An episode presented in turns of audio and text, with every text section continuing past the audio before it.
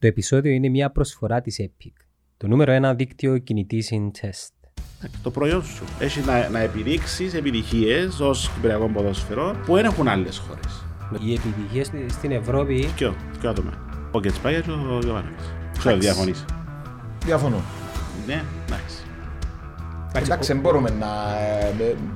Μπορούμε να εκμηδενήσουμε άλλες χρονιές με άλλους προπονητές. Ε, ναι, ήταν οι top επιτυχίες, ο πρώτος που εμπήκε και ε, αν τα μειώνω τούτα. Ε, αλλά ναι. Συγγνώμη, πήγαμε στους δεκαέξι ε, του Europa League. Ναι, ναι, ναι, απλά τούτη θυκιό... Αποκλείσαμε την Ατλέτικο Big Power. Είναι ευκαιρινό προπονητή. Απλά τούτα τα δύο τα άτομα ανοίξαν το δρόμο για τους υπόλοιπους. Διότι θεωρώ ότι... Ήταν η πρώτη γραμμή που έφερε.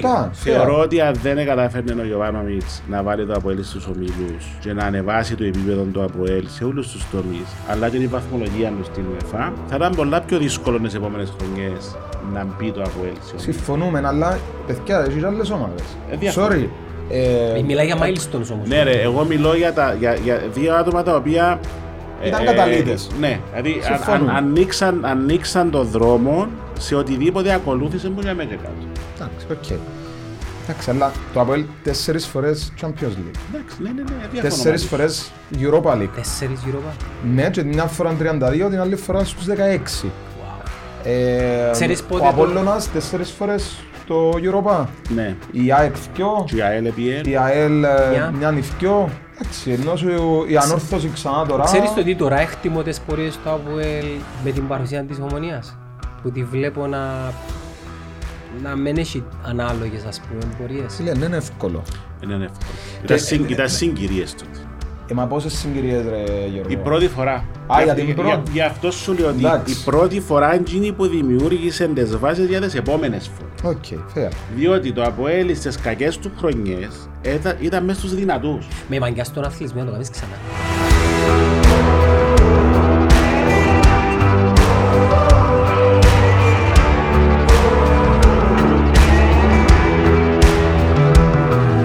Όσο μεγαλώνεις, είναι ο τρόπος, η εκπαίδευση σου, η δουλειά που επιλέγεις να κάνεις, οι φίλοι που επιλέγεις να έχεις. Μα είμαστε μικρή κοινωνία, ρε φίλε. Δεν έχεις σχέση, ξεχωρίζουν πάλι, ρε φίλε. Θεω, θεωρείτε, καταρχάς, να καλωσορίσουμε τον πολύ αγαπητό φίλο Μάριο Χριστοδούλου. Προσωπικά, ο Μάριο είναι μας μια φιλία, όχι φιλία κολληταράκια, αλλά μια γνωριμία που μωρά. Δηλαδή, είμαστε γειτόνι. Η γιαγιά μου με το πρώτο του, το πρώτο του πατρικό, τέλος πάντων, δεκαετία του ογδόντα, early ογδόντα, ναι, και μετά ανταμωθήκαν οι δρόμοι μας στη συνεργασία μου μαζί με το ΑΠΟΕΛ, ο ίδιος και απαράλλαχτος. Ε, όχι ότι εσύ άλλαξες ιδιαίτερα. Ε, καυκάλα μούσια. Αλλά σκέφτομαι, έρχομαι με τα πρώτα μας ποδοσφαιρικά βήματα, έκαναμε τα μέσα στην αυλή της πολυκατοικίας. Είστε αντίπαλοι. Όχι, παγιές καλές εποχές, ρε φίλ, ποδόσφαιρον αλάνας. Του χωραφκιού, ναι, μες πέτρες. Είχαμε πρένιξε εμείς, μας τα λέμε πιο upgraded. Αγιομολογητές, ρε φίλε, ήταν... Είσαστε high society. Ήταν high society, αλλά η πολυκατοικία μας ήταν λαϊκιστική, ήταν αποτελείτο από λαϊκούς ανθρώπους, ας πούμε, όλων των στρωμάτων. Εδώ ράφκας τους μικρούς να παίξουν μαπανές, θα ξέρουν να κάνουν... Δεν ξέρουν πώς τα βήματα είναι η πόρτα. Θεωρείς μωρά σε αλάνες. Θεωρείς αλάνες. Έχει χωράφια. Αλάνες έχει, έχει χωράφια. Αλλά να παίξω PlayStation. Στη Δευτέρα που πάω και είμαι, ας πούμε, έχει πολλές αλάνες για να παίζουν τα μωρά. Έχουμε νουλή μωρά, ναι, έχουμε νουλή. Έχουμε, εντάξει, είμαστε σε μια διαφορετική οργάνωση, ας πούμε, του χρόνου. Δεν έχει τόσο ελεύθερο χρόνο και εμείς αγωνιοί οργανώνουμε τις δραστηριότητες με συγκεκριμένων ωράριο, ε, όπως κάνουμε... σε καλούπιν νόμις. Ε, ναι. Είναι ο χρόνος μόνο, ρε, και ασφάλεια των μωρών. Να φύγεις το γιος σου να πάει να παίξει μάπα στο χωράφι τρεις γειτονιές παρακάτω. Γιατί όχι. Ε, θα τον αφήκεις. Ναι, ξέρω ότι δεν θα τον αφήσεις, αλλά γιατί όχι. Ε, it's not safe. Είναι η παλιά ήττα. Ε, παλιά ήττα. Αξί... Εγώ βασούσαμε τα ποδήλα και γυρίζαμε μέσα στις γειτονιές ως οκτώ και μισή εννιά τη νύχτα που ήταν ανοιχτός. Ήταν όλοι happy, ας πούμε, ότι γυρίζαν τα μωρά έξω. Αν πάει είμαστε πολλά soft εμείς. Όχι, όχι. Είναι καλά που κάνουμε. Είναι καλά που κάνουμε. Ναι, αλλά μάλλον τους προστατεύουμε. Δεν ξέρω, ρε. Αν δεν πες στη γειτονιά λίγο να παίξει, αλλά να πάει μακριά. Ε, Γιώργο, αν τους προστατεύουμε όμως τώρα, αύριο μπορούν να μεγαλώσουν και να αμολυθούν. Άκουμε, ένα έχει σωστό και λάθος. Θέμα αντίληψης του γονιού. Ο καθένας, δηλαδή, Ξέρω άτομα τα οποία μπορεί να μην τους κόφτει. Ξέρω να φύγουν, να φύγουν, να μωράζουν, να φύγουν, να γυρίζουν έξω μες στη γειτονιά. Ε, θέλω να αντιλαμβάνεται ο κάθε γονιός. Λέω, δεν έχει σωστό και λάθος. Ε, να έχεις σωστό και λάθος, άμα πάθει κάτι το μωρό. Ναι. Που εν το θέλεις. Που εν το θέλεις, ναι. Γιατί εμείς κοντέψαμε κοντά σε... Ναι, αλλά εμείς κοντέψαμε να χτυπήσουμε, να σχέσουμε καμιά κελέ, να σπάσουμε κανένα χέρι, κανένα πόδι. Εδώ τώρα έχει άλλους κινδύνους. Εσύ πόσα παιδάκια έχεις, Μάριε μου? Έναν και μοναδικό. Ναι. Τον Ίκαρο. Τον Ίκαρο. Mm-hmm. Και ο Γιώργος μου δύο. Ποιο. Αρκέψαν το κολλήγιο. Ακόμα. Ακόμα. Όχι, αρχίσαμε, ναι, περασμένη εβδομάδα. Τα μαθήματα φέτος είναι σε τάξεις. Σε τάξεις, ναι. Mm. Για okay. Πίσω, σε τάξεις κανονικά. Ο... Καλύτερα. Ο, Μάρι... ο Μάριος έκαμε ε, τον jump πριν πόσα χρόνια. Που έφυγε από τα ΑΠΟΕΛ, εννοείς. Ναι. Τι ήσουν στο ΑΠΟΕΛ, για εκείνους που σε ξέρουν. Στο ΑΠΟΕΛ ήμουν operations manager. Mm-hmm. Και ασχολούμουν α, με την οργάνωση... Ο Γιώργο. Εντάξει. Εννοείται ότι είχαμε καθημερινή επαφή. Ναι. Καθημερινή επαφή. Αλλά ναι, από τη μερκά του γηπέδου ο Γιώργος, εγώ από τη μερκά της ομάδας. Ε, η οργάνωση των αγώνων ήταν το, το κύριο α, θέμα και ήμουν και ο ticketing manager. Έχεις καμπότα βασικές. Ναι. Πόσα χρόνια ήσουν από εκεί? Ήμουν εφτά χρόνια. Από πότε μέχρι πότε? Ξεκίνησα από το σωματείο. Mm-hmm. Χρονολογία. δώδεκα. Το... Πότε μπήκες στο σωματείο? Το δεκατρία. Το δεκατρία. δεκατρία, φίλε, ναι. χρυσή, χρυσή καριέρα. Είδες, έκαμες τα ούλα εσύ ρε. Ε, πρόλαβεν τα ούλα. Ναι. Ε, πρόλαβεν τα ούλα, Μάριος. Ναι. δεκατρία και μετά τέλος του δεκατέσσερα ε, πήγα στη, στο ποδόσφαιρο. Στην εταιρεία. Ναι, εντάξει, ξεκινήσαμε φούτσαλ, μπάσκετ, βόλεϊ. Και έχω, έχω και έτσι έναν αστείο. Πάω στο ποδόσφαιρο, εντάξει, πρώτο μου μάτς ήταν εκτός έδρας Τσίριο με τον Απόλλωνα. Έναν ένα. Δεύτερο μου μάτς ποιον ήταν? Νιόβριν του δεκατέσσερα.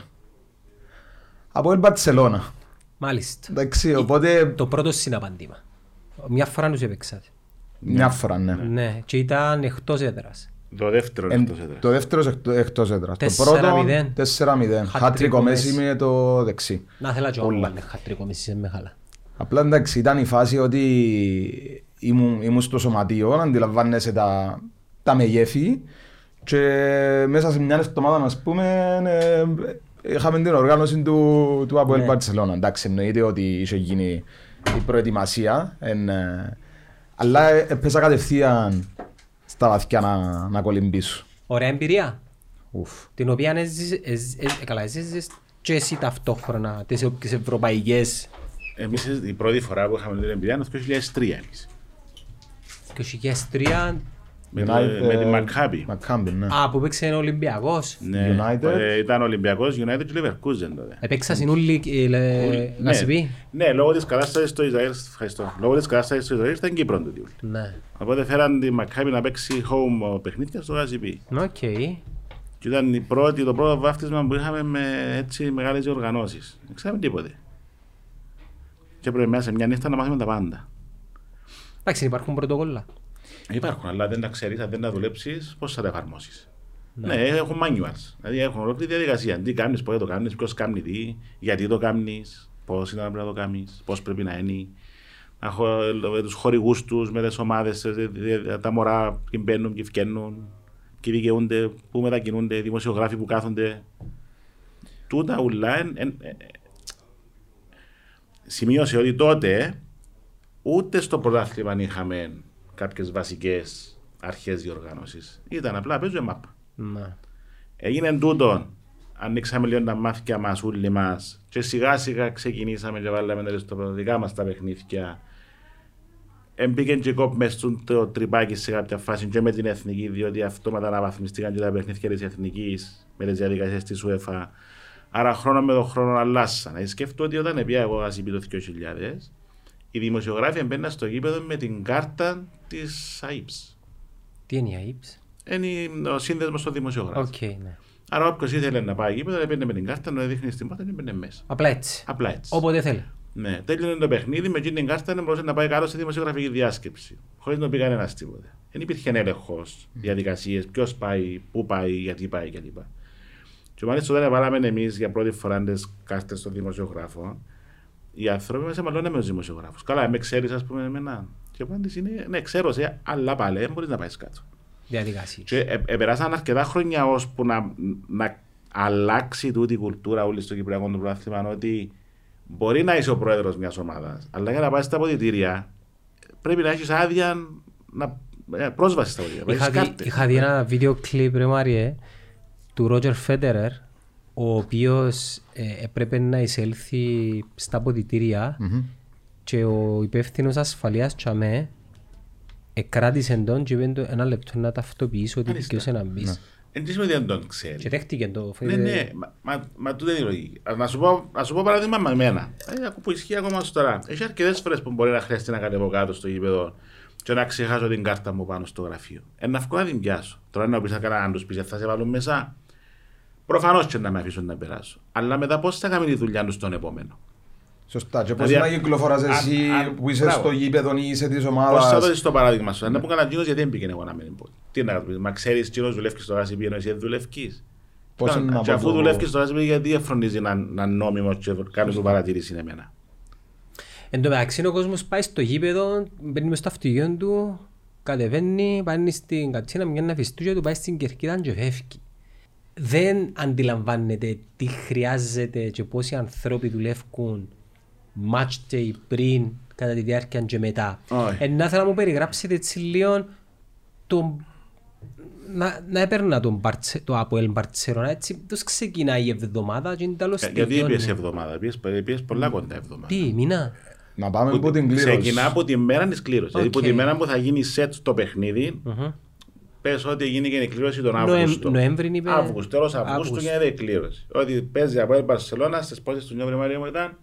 Ξέρω εγώ, ενδεκά του Νιόβρη. Που εκείνη την ημέρα, εντάξει, όχι όλοι, αλλά κάποια άτομα μέσα στην ομάδα και το γήπεδο. Θεωρη, θεωρητικά είναι μια ομάδα όλοι, το γήπεδο και, και, το, και η ομάδα. Ε, δουλεύουν σιγά σιγά και σταδιακά ώσπου να φτάσει εκείνη η μέρα του αγώνα. Μπορεί να ασχοληθούν λίγο στην αρχή, ώσπου περνούν οι μέρες λίγο παραπάνω, παραπάνω, παραπάνω. Κάποια αλληλογραφία, κάποια email, κάποιες διαδικασίες, διευθετήσεις. Ως την ημέρα που είναι το παιχνίδι μου, κορυφώνεται αυτή η διαδικασία με δύο εβδομάδες πριν, τρεις εβδομάδες πριν mm-hmm. περίπου, να ξεκινάς να πηγαίνεις έτσι. Σου το περιγράψω, να πάω ακόμα πιο πίσω εγώ. Τελειώνει το πρωτάθλημα, κάνουμε το πρωτάθλημα, εντάξει. Σημαίνει ότι ξεκινούμε... Έτσι έχασες προάθλημα εσύ μέσα στο ΑΠΟΕΛ, ναι, συνέχισε. Ποια προαθλητής, ποια προαθλητής... Πρέπει να βιώσει μια χρονιά έτσι για να... Ήξερε πότε ήταν να φύγει, έφυγε τη χρονιά που ήταν να χαθεί ο προάθλημα. Περίμενε, εσύ έφυγες μια ανατελεία και να συνεχίζεις... Όταν διακόπηκε το... Στο COVID. Στο COVID, ναι. Άρα ναι, μείνες ενεπίστευκες, αλλά διακόπηκε. Είχα πάρει την απόφαση να φύγω πριν τη διακοπή. Ναι. Εντάξει, και είπα τους να μείνω στο τέλος της σεζόν. Αλλά διακοπήκε. Ναι. Να μας μιλήσεις και μετά για την καριέρα σου τώρα είναι, αλλά να παρέλθουμε στο γύρο που λες. Που λες, πιάνουμε το πρωτάθλημα, ξεκινούμε με τη συμμετοχή, να στείλουμε τις φόρμες, να δηλώσουμε το, το γήπεδο στο οποίο να παίζουμε για τους ευρωπαϊκούς αγώνες. Εντάξει. Έρχονται τα, τα προκριματικά, κληρώσεις και με το καλό μπαίνεις στους ομίλους. Εντάξει. Ε, κατά ακρίβεια στο Champions League, οι αγώνες ήταν centralized που τα playoffs. Όταν yeah. λέμε centralized σημαίνει ότι ο αγώνας ελέγχεται πλήρως από την UEFA. Μόνο οι χορηγοί της UEFA προβάλλονται εκτός που τον ένα χορηγό που δικαιούσε πάνω στην, στη φανέλα. Και όλη η οργάνωση και η παρακολούθηση, το monitoring του πράγματος, καθοδηγείται από την UEFA σε συνεργασία με, με τις το... ομάδες και τα γήπεδα. Με την ομάδα ουσιαστικά, διότι η UEFA ξέρει την ομάδα. Ας την Κύπρο που είναι το ΑΠΟΕΛ, η Ομόνια, Ανόρθωση που παίξαν ξεργομίλους, οπότε αγωνίζονται στο Γαζιμπί. Mm-hmm. Η UEFA ήξερε το ΑΠΟΕΛ πάντα. Ναι. Το γήπεδο δικό σου εσένα ναι, ξέρω. Δηλαδή αν γίνει, γίνει μια στραβή, εγώ ξέρω το κλαμπ, δεν ξέρω το γήπεδο. Άρα τα άτομα του γήπεδου ουσιαστικά ενσωματώνονται μέσα στην ομάδα του κλαμπ και γίνονται έναν team. Απλά για σκοπούς επικοινωνίας εν το γάσι πήγε το ΑΠΟΕΛ, αλλά είναι το κλαμπ πάνω που. Δηλαδή το κλαμπ είναι υπόλογο στην UEFA και για το τι θα κάνει, και για το πώς θα το κάνει, mm. και για πότε θα κάνει deliver τα διάφορα okay. recommendations. Λοιπόν, η συμμετοχή στην κλήρωση είναι πάρα πολύ σημαντική, γιατί γίνονται workshops που σε ενημερώνουν τι έγινε πέρσι, τι είναι τα πλάνα για φέτος. Βάζω μια παρέθεση ότι κάθε τρία χρόνια οι κανονι... κάποιοι κύκλος, κανονισμοί, ναι, ναι αλλάζει ο κύκλος, ας πούμε, και κάποιοι κανονισμοί, κάποια πράγματα διαφοροποιούνται, άρα πρέπει να είσαι ενήμερος για το τι γίνεται. Και πολλά σημαντικό στην κλήρωση είναι οι συναντήσεις που κάνεις με τους αντίστοιχους σου, τον αντιπάλο σου. Εντάξει.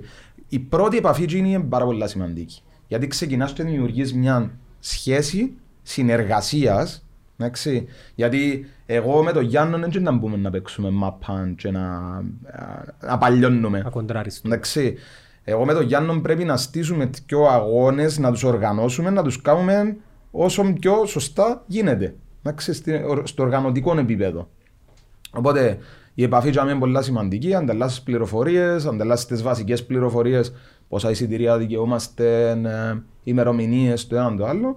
Και που λέμε, ξεκινά μια συνεχής επαφή με το αντίστοιχο άτομο, όπως είπε ο Γιώργος, κορυφώνεται ε, περίπου δύο εβδομάδες πριν ε, και τρεις μέρες πριν τον αγώνα ξεκινά το hardcore κομμάτι, ας πούμε. Και στο άχωσούλον ήταν η κλήρωση να μην πέσει πρόδοχο παιχνίδι η ομάδα μας. Γιατί?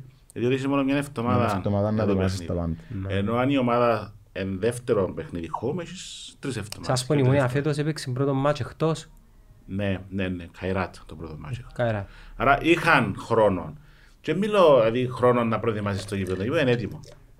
Ενώ εν, εν το εύκολο το κομμάτι είναι το γήπεδο. Τα εισιτήρια είναι το δύσκολο το κομμάτι. Γιατί είναι δύσκολο?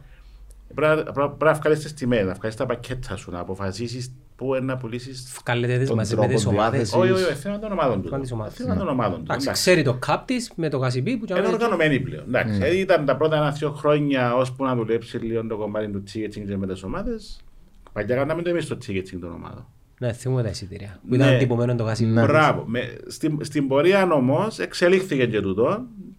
Έπιαν το δρόμο του και πήγαινε και όπου πρέπει. Είναι ηλεκτρονικά πλέον. Όλα ηλεκτρονικά. Είναι ηλεκτρονικά, ναι. Ναι. Οπότε πρέπει οι ομάδες να αποφασίσουν τις τιμές των εισιτηρίων, το είδος των εισιτηρίων, ποιοι έχουν προτεραιότητα, πότε ξεκινούν προπόληση, πότε σταματά, πότε ανοίγουν στον κόσμο, οι season tickets, τι δικαιούνται. Διαδικασία η οποία ναι, μεν είναι τυποποιημένη, αλλά είναι μεγάλη διαδικασία. Άρα έχεις μόνο μια εβδομάδα να το κάνεις το πράγμα και να προλάβεις να φτιάξεις προπόληση για να πουλήσεις τα εισιτήρια σου. Είναι λίγο δύσκολο. Ενώ αν έχεις δύο-τρεις εβδομάδες μπροστά σου, διά παραπάνω ευχαίρεια είναι στις ομάδες κυρίως να προετοιμαστούν και γίνει και ο κόσμος τους. Ένα από τα πράγματα που, που έκανα σε αυτό το κομμάτι ε, ήταν να, να βγάλουμε το λεγόμενο διαρκείας ε, το Legend. Εντάξει, το οποίο τι ήταν, περιλάμβανε μέσα όλους τους ευρωπαϊκούς αγώνες. Οπότε τούτη η κίνηση βοήθησε. Αρχικά, εκείνο που αγοράζεις εισιτήριο διαρκείας να μην πρέπει να πάει να περιμένεις στη γραμμή ξανά να πιάσει εισιτήριο. Μιλώ τώρα για το δεκατέσσερα, το δεκαπέντε, εκείνον τον καιρό που... Ήταν κάρτες ακόμα, νομίζω τώρα είναι καν κάρτες, είναι τέλος. Ε, μπορείς και ηλεκτρονικά, μπορείς και κάρτες. Τώρα μπορείς να διαβάσεις το τηλέφωνο σου. Απλά, τούτον ήταν κάτι που είδα, ας πούμε, που κάποιος αντιπάλους μας. Έπαιζα με τον Ολυμπιακό Πειραιώς, εντάξει, και... UEFA. Europa. Ναι, Europa, ναι. Πάντα εντωμεταξύ όταν α, στους ομίλους, ακόμα και πιο πριν και στα προκριματικά και με πιο μικρές ομάδες και με πιο μεγάλες ομάδες, πάντα κάναμε συναντήσεις και σε άλλο επίπεδο. Δηλαδή, επιέναμε να δούμε okay, πώς είναι το, το ticketing ε, της συγκεκριμένης ομάδας. Ε, όταν πήγαμε, παίξαμε στον Μπιλπάο, έκαναμε συνάντηση με μια άλλη πιο μικρή ομάδα που ήταν πιο κοντά στο μέγεθος του ΑΠΟΕΛ, που δεν είχε ένα τεράστιο γήπεδο, ας πούμε, είχε ένα γήπεδο των τριάντα δύο χιλιάδες για να δούμε πώς το χειρίζονται εκείνοι, ας πούμε, το κομμάτι του, του ticketing. Οπότε, πάντα πιάνναμε και διούσαμε πράγματα μέσα στο πλαίσιο της, της συνεργασίας. Και νομίζω στο επίπεδο των Κυπριακών ομάδων τα τελευταία χρόνια περισσότερο πιάνναμε.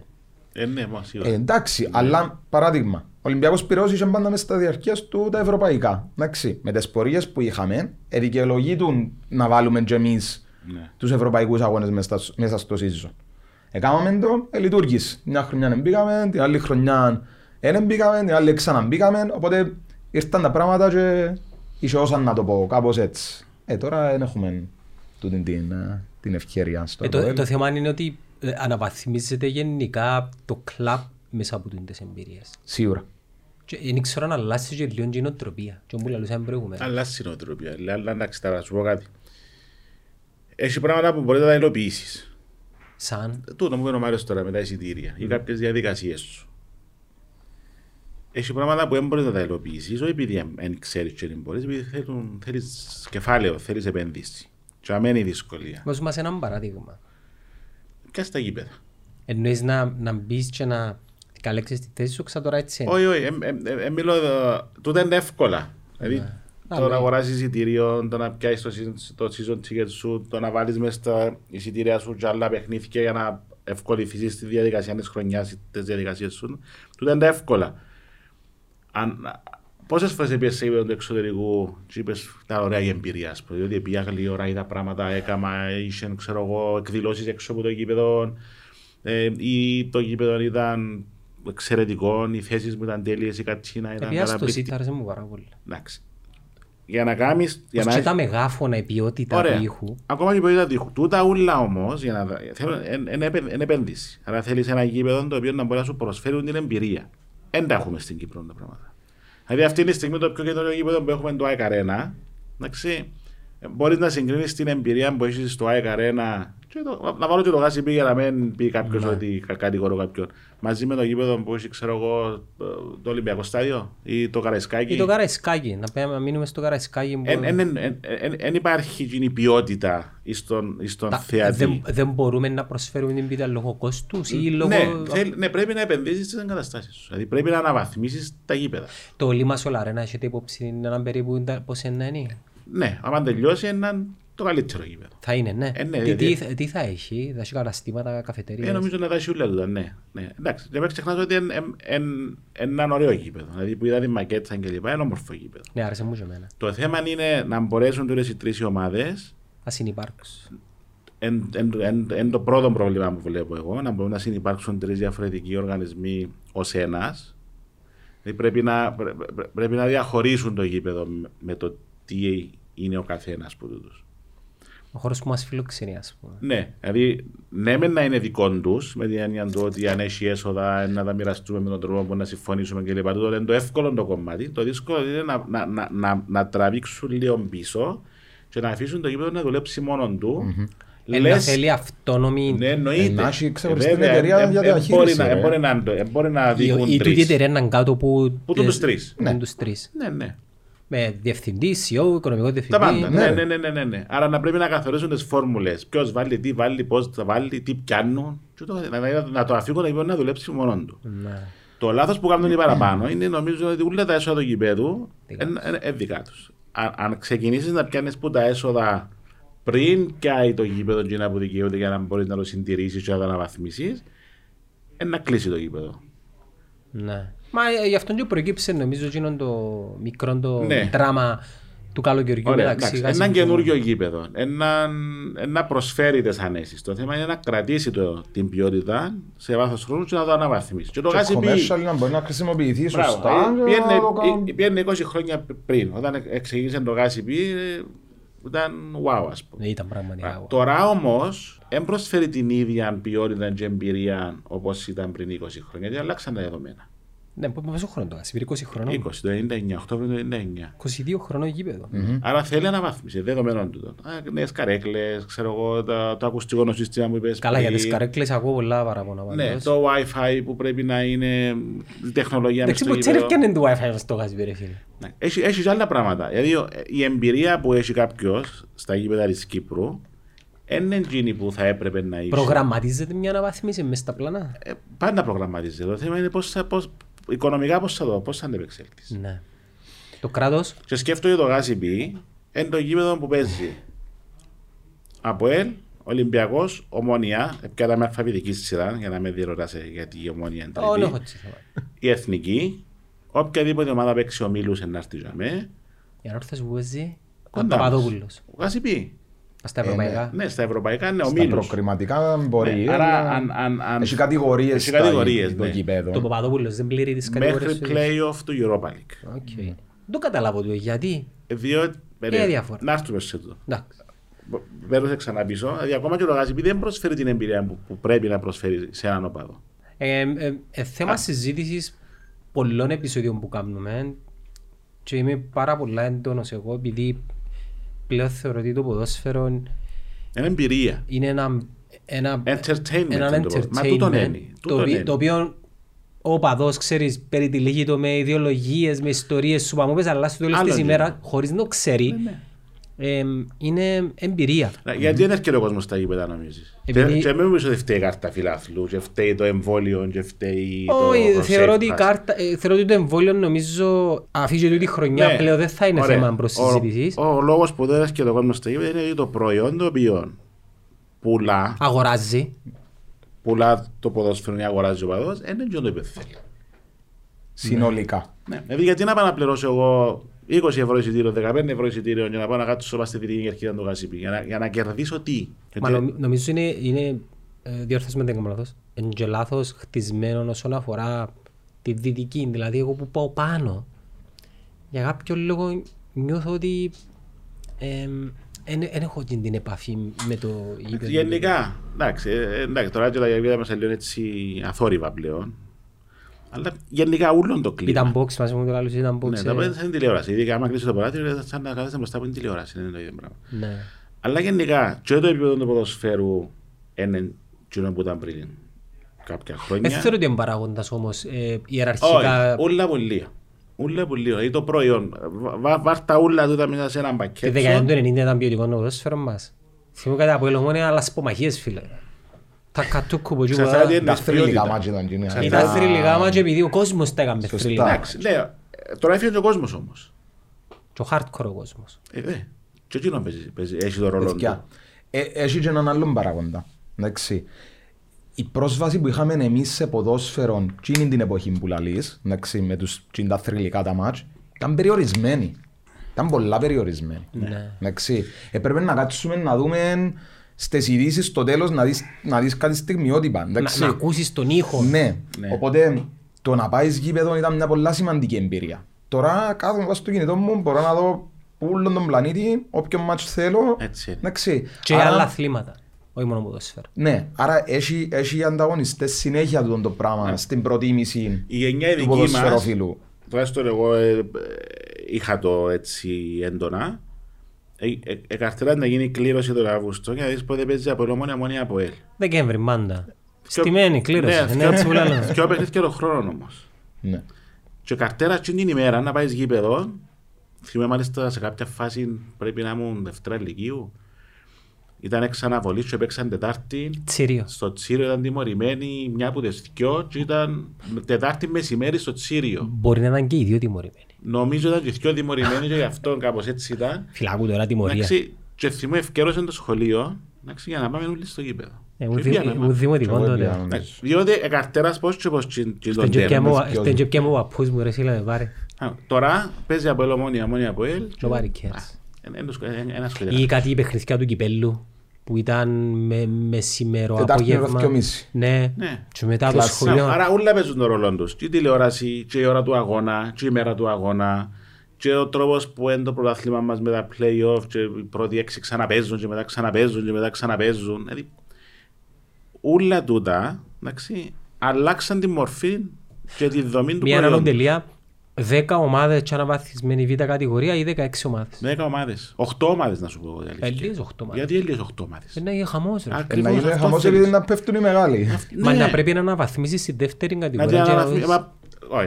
Ναι, να την αναβαθμίσεις. Αλλά δεν είναι επεισόδιο του χρόνου πάνω οκτώ. Να πεις ότι σε πέντε χρόνια πάνω οκτώ. Δηλαδή πρέπει να κάνεις και γήπεδα για να παίξω δεύτερη κατηγορία.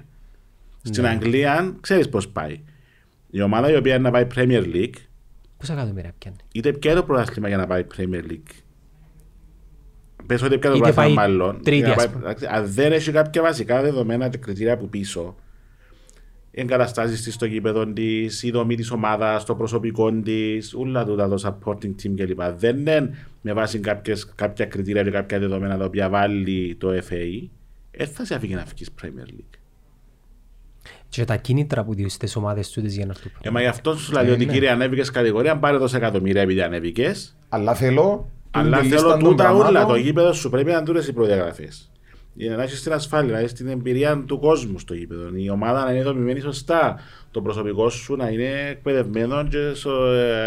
και ποιοτικά και ποσοτικά. Πολύ καλό παράδειγμα είναι η La Liga, που έχει συγκεκριμένους ε, guidelines, ότι στην κερκίδα που φαίνεται από την τηλεόραση πρέπει να έχεις πόσο ποσοστό του κόσμου. Γιατί πουλώ προϊόν τηλεοπτικών, centralized, δεν μπορεί να φαίνεται στην οθόνη ah. που κάθεται σπίτι να δει την μαπά ότι είναι ευκαιρόν το γήπεδο.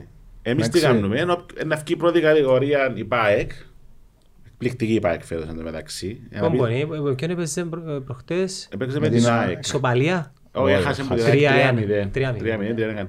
Που λες, ευκαιρνή κατηγορία είναι η ΠΑΕΚ και γύρευκε γήπεδο μέχρι την άνοιξη του πρωταθλήματος. Ακυρώθηκε και κλήρωση μιας δυο φορές για να μπορέσει να βρει καημένη ΠΑΕΚ γήπεδο να παίξει. EPIC φάιβ τζι. Για απίστευτες δυνατότητες. EPIC φάιβ τζι. Το φάιβ τζι από το νούμερο ένα δίκτυο κινητή συντεστ. Θέλω να πάω πίσω στην κουβέντα που είχαμε σε σχέση με το πώς εξελίσσονται οι ομάδες και την προσέγγιση και την κουλτούρα μέσα από, τούτα, μέσα από τη συνεργασία. Ο Γιώργος επειδή ήταν πολλά παραπάνω και είναι ακόμα στο χώρο, σίγουρα έζησε το, το πράγμα, αλλά εγώ μέσα στα εφτά χρόνια που είχα στο χώρο τούτο, είδα πολλά καλή εξέλιξη. Μιλάς όταν... και για τα ΑΠΟΕΛ και για τις άλλες ομάδες. Και για τις άλλες ομάδες. Οι μεγάλες ομάδες αλλάξαν. Ναι. Δηλαδή... Και οι μικρές αλλάξαν διότι σε πιο μικρό μεγεθός αλλά και εκείνες αναβαθμιστεί. Κοίτα, ναι. βήμα, βήματα μπροστά κάνουμε και συγγνώμη του Μαριμού, το θέμα είναι πόσο μεγάλα είναι τα βήματα. Δεν έχει σχέση με πόσο μεγάλο είναι.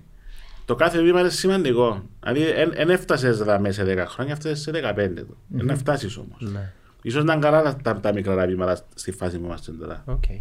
Όταν μπήκα στον χώρο θυμούμε ας πούμε σύσκεψη υπευθύνη ασφαλείας ε, στην αστυνομία, εκπροσώπη των δύο ομάδων, του γηπέδου κλπ. Θυμούμε πολλή πόλωση, καυκάες. Εγώ, ε, παραπάνω εγωισμοί, ναι. Οπαδικό. Οπαδικό. Οπαδικό. Είναι ε, σημαντικό όταν είσαι επαγγελματίας στον χώρο να μπορείς να ξεχωρίσεις πότε μπορώ να, να έχω τον τοπαδικό και πότε μπορώ να το βγάλω. Μα ακόμα και την ώρα του γηπέδου, ακόμα και εσύ μπορεί επίσης να πρέπει να παραμείνεις επαγγελματίας. Ε, ναι. Και μπορείς εσύ ας πούμε να μπαίνεις γκολ και γυρίσεις και να...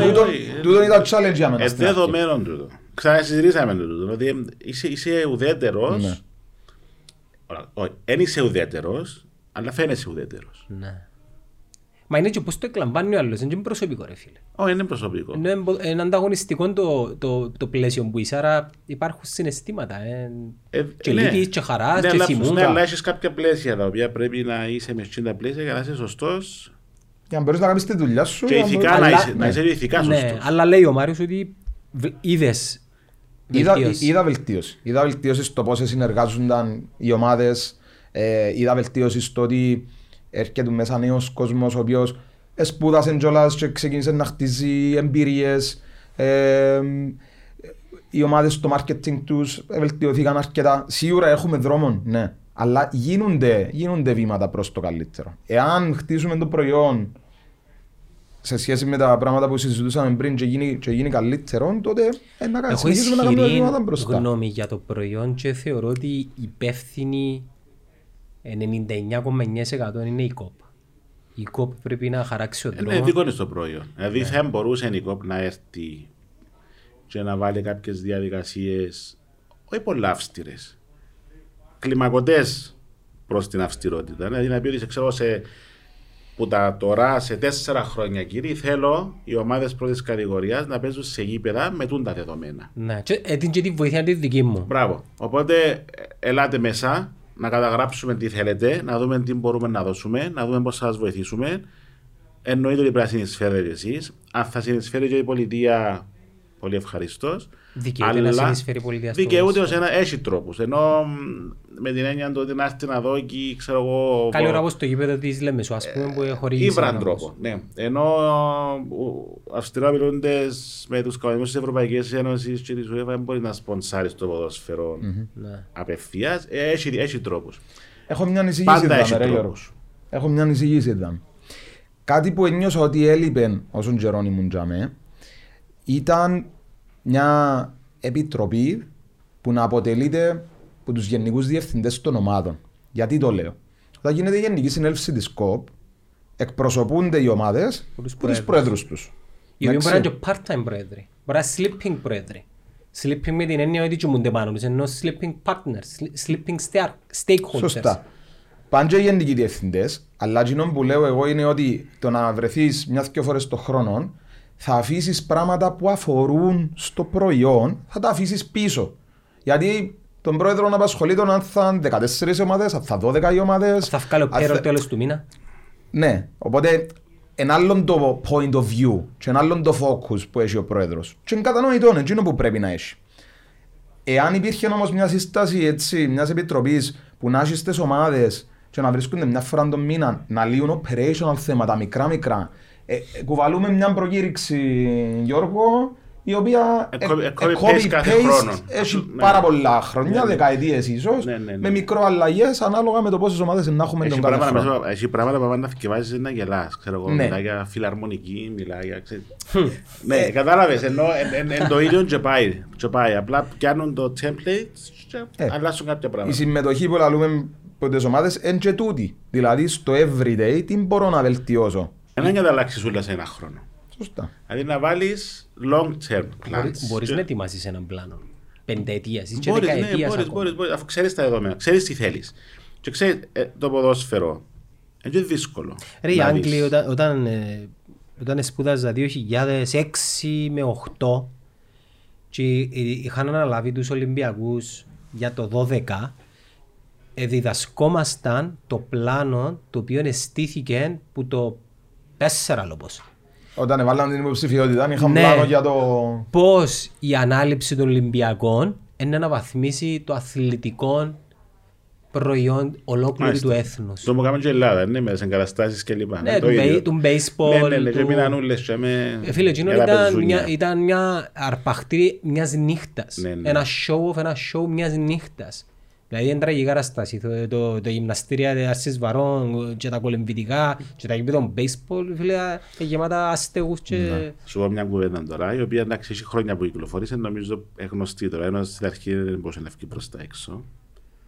Είχε έρθει ένας συνεργάτης που την UEFA σε κάποια φάση στην Κύπρο για να επιθεωρήσει τα γήπεδα. Κάμε το συχνά, έρχεται ξέρω εγώ μέσα στο καλοκαίρι, απλά για να δηλώνουν τα γήπεδα, ειδικά αν, αν έγιναν οτιδήποτε τις αλλαγές στα γήπεδα θέλουν να ξέρουν. Το λοιπόν, οπότε είχε μας πει τη δική του εμπειρία που είχε ζήσει στο Ολυμπιακό Στάδιο δύο χρόνια μετά τους Ολυμπιακούς Αγώνες. Περίπου έξι, το έξι κάπου για μένα. Επειδή να επιθεωρήσει το Ολυμπιακό Στάδιο για τον τελικό του Champions League. Λιβερπούλ, Μίλαν. Ναι. Ήμουν. τέσσερα μηδέν. Ζούσα στην Αθήνα. δύο ένα. δύο ένα να χάσαμε. δύο ένα είναι η Μίλαν. Εφιλοξήσα ακόμα έναν τελικό, αλλά πέρασαν πιο παλιά. Η Μίλαν μαζί με την... Και πάλι πέρα το πιένει. Ήμουν σε εκείνο το παιχνίδι, ας πω μετά τι διετίες είναι. Όπως και να φύγετε λίγο στις Αθήνες. Τέλος πάντων, οπότε πήγαινε ο συγκεκριμένος στο γήπεδο, ξέρω ένα χρόνο πριν, δηλαδή τι γίνεται συνήθως, για να καταγράψουν τους διάφορους χώρους στους οποίους να γίνουν τα διάφορα events. Ξέρω εγώ, η δεξίωση μετά το τέλος του παιχνιδιού, που να πάνε οι παίχτες και οι νικητές και να φάνε να πιούν, ξέρω εγώ, σε πολλά έτσι close ναι. με τους χορηγούς τους κλπ. Ή στο ημίχρονο ναι, ή πριν το παιχνίδι. Έχει διάφορα hospitality events τα οποία γίνονται στον τελικό. Και για τον κόσμο, και για τους χορηγούς, και για τις ομάδες, και για τους παίχτες, και για τους UEFA. Και... No, ανάλογα με το level πίσω. Οπότε ήθελε να δώσει γερό και να καταγράψει τους χώρους για να δει πού θα κάνει ακόμα το κάθε, το κάθε event. Να σας πάνω. Οπότε είδαν τα ούλα, βγάλαν τις φωτογραφίες, καταγράψαν και είχε μείνει ο ένας και ο μοναδικός ο χώρος που ήταν να παναδεί για το πάρτι μετά το τέλος του παιχνιδιού. Ε, τελειώνει το παιχνίδι και γίνεται το πάρτι για τους χορηγούς και για τους λίους. Το λοιπόν ξεκίνησαν να πάνε, φτάνουν στον χώρο, πάνε έξω την πόρτα, ήταν κλειδωμένη η πόρτα. Και ξεκινούν τώρα οι καλαμαράδες δηλαδή μας και μιλούν στα ελληνικά. Who has the key, who has the key. Τηλέφωνα, τηλέφωνα, τηλέφωνα. Πιάνουν τον φροντιστή, τον φροντιστή, τον άλλο φροντιστή. Στην πολύ φάση μετά από κανέναν τέταρτο, έρχεται ένας τύπος, δηλαδή κάπως ακριφτιά. Ανοίγει την πόρτα, μπαίνουν μέσα και συνειδητοποιούν ότι εκείνος ο χορός ήταν ο χορός ο οποίος έγινε η, η, η, το πάρτι στην τελετή λήξης των Ολυμπιακών Αγωνών. Και τα τραπέζια ήταν Όπως τέλειωσε το πάρτι, απλά έκλεισαν την πόρτα, έκλεισαν την τζεφίαση. Σοβαρό, μιλάτε φίλε. Ναι, και ήταν... Ένα πάρτι φάντασμα δηλαδή μετά. Ναι. Τα σερβίξαμε στο τραπέζι, τα πράγματα. Η αίθουσα ήταν, λες, ότι δεν εκαθαρίστηκε σε δύο χρόνια μετά τους Ολυμπιακούς αγώνες. Εντάξει, μα εγκοινό... Όμως και οι εγκαταστάσεις τους. Τώρα οι εγκαταστάσεις ισοπεδωθήκαν τα πάντα. Κάτι κολυμπητήρια, κάτι, ξέρω εγώ, πολλοί αεροδρόμια. Γήπεδα pitch volley, θωρείς νομίζω φωτογραφίες. Κλείστε τα φώτα και φύγαμε μετά. Μπράβο, εντούτο, κλείω την πόρτα, κλειδώνω την και φεύγω, τέλειωσε. Διότι ό,τι πιάσαμε, πιάσαμε, που το δύο χιλιάδες τέσσερα και μετά και ήταν όλα ισοπεδωμένα. Ενώ οι Εγγλές δεν το έκαναν τούτο. Μιλούσαμε για τούτο το πράγμα αρκετά, τα white elephants, δηλαδή το τι σου μηνίσκει μετά από μια μεγάλη διοργάνωση, είτε εν παγκόσμιον κύπελλον, είτε εν Ολυμπιακοί αγώνες. Και εντάξει. Οι χώρες πλέον προσεγγίζουν το διαφορετικά. Εκτός Ελλάδας. Ε, εντάξει, ήταν, ήταν πρωίμα ακόμα τότε. Και... Μα, μα είδαμε και που την οδήγησαν γενικά όχι μόνο οι Ολυμπιακοί αγώνες. Ναι. Ε, σίγουρα επηρεάστηκε. Ε, ήταν ένα, ακόμα ένα λιθαράκι στην κατάρρευση γενικά της mm. οικονομίας. Ενώ οι Εγγλέζοι, μάλιστα τότε που αναλάβαν τους Ολυμπιακούς στο Λονδίνο, υπήρχαν σκέψεις κάποια γήπεδα να τα χτίσουν και να τα χαλάσουν. Ναι. Και ο λόγος ήταν διότι ήταν πιο εύκολο να υποστούν τη ζημιά του χτίζω και χαλώ παρά τη, παρά τη συντήρηση μετά. Σωστά. Τούτον έγινε και στην Νότια Αφρική, ε, στη Βραζιλία, ε, στο Παγκόσμιο το δύο χιλιάδες δεκατέσσερα είχε ε, γήπεδα στο οποία προσθέσαν κερκίδες οι οποίες ήταν λιώμενες, ήταν να, ναι. ήταν να τις ε, βγάλουν μετά από το μάτσο. Ήταν απίστευτο γενικά, όταν έκαναμε εμείς το, την εκπαίδευση πας στο πλάνο ανάληψης των Ολυμπιακών και ε, αναθυμώ καλό τηλεόραση ήταν το National ε, Strategy of Athleticism. Τούτο πρέπει να το υποβάλεις στην ΔΟΕ πριν την ένεση σου. Ναι, αλλά και για τους ίδιους τους Άγγλους ήταν η αφορμή για να. Ναι, εσύ πολλούς που το... Μα έτσι πρέπει να το βλέπεις. Και, ε, μα ε, μα, μα ε, τούτος είναι ο στόχος. Επεκτείνεται και, και μακροοικονομικά, δηλαδή ναι. Ελάλες ότι ε, τα well, το well-being των ε, μη αστικών περιοχών, η αναβάθμιση, τα grassroots, οι υποδομές, έτσι, τα σχολεία, τα πανεπιστήμια, τα πάντα ρε φίλε. Και ο σκοπός δεν ήταν να έρθει πρώτη η Μεγάλη Βρετανία στη συγκομιδή μεταλλίων, που ήρθε δεύτερα δεν κάνω λάθος, mm-hmm. μετά την Κίνα, ήταν, ήταν φοβερή αποδόση. Ο σκοπός ήταν να αναβαθμιστεί το προϊόν για το well-being γενικά ολόκληρου του έθνους. Και η στάδια είναι και Αυστραλία σε τούτο. Το τέσσερα, πότε μου ήταν σε Αυστραλία. Το Σίδνεϊ, πότε μου ήταν. δύο χιλιάδες. Απλά ήταν και η δημιουργία ενός οργανισμού που είχε σκοπό να βελτιώσει τον αθλητισμό γενικά στη χώρα και ήταν το επιστέγασμα οι Ολυμπιακοί το δύο χιλιάδες. Και κάνανε εντυπωσιακά πράγματα μέσω του, του, του, του προγράμματος. Και άμα δεις πάντα η Αυστραλία είναι ανταγωνιστική πλέον. Ε, top πέντε. Ε, top πέντε. Εμποτζίνει τη στιγμή που είπαν, νομίζω ήταν μετά από τους Ολυμπιακούς της Βαρκελόνης. ενενήντα δύο. ενενήντα δύο που είπαν ότι παιδιά έγινε η Αυστραλία να είμαστε ξέρω εγώ στην κατάταξη των μεταλλίων. Κάτω από το τριάντα ας πούμε. Πρέπει να βάλουμε στρατηγική και να χτίσουμε τον αθλητισμό της χώρας καλύτερα και σε ανταγωνιστικό επίπεδο. Και κάμαν το. Στο Ολυμπιακό Στάδιο στο Λονδίνο παίζει West Ham τώρα. Δηλαδή προνοήσαν τότε και κάμαν το με τέτοιο τρόπο ώστε μετά τους Ολυμπιακούς να φύγει όλος ο αγωνιστικός χώρος, να χαμηλώσει το γήπεδο, να γίνουν και άλλες κερκίδες για να φύγει το ταρτάν του στίβου και να γίνει γήπεδο ποδοσφαίρου. Εντάξει, εγώ να κάνουμε ένα εύλογο ερώτημα. Τι είναι τούτο που μας κρατά που να οραματιστούμε και να προγραμματίσουμε για έναν καλύτερο αύριο. Λάθος άτομα σε λάθος θέσεις και έλλειψη ρευστού. Μα τούτο λέμε το και σε άλλους τομείς της. Είμαστε κοντόφθαλμοι. Το ίδιο πράγμα είναι. Ισχύει παντού. Είναι ισχύει παντού.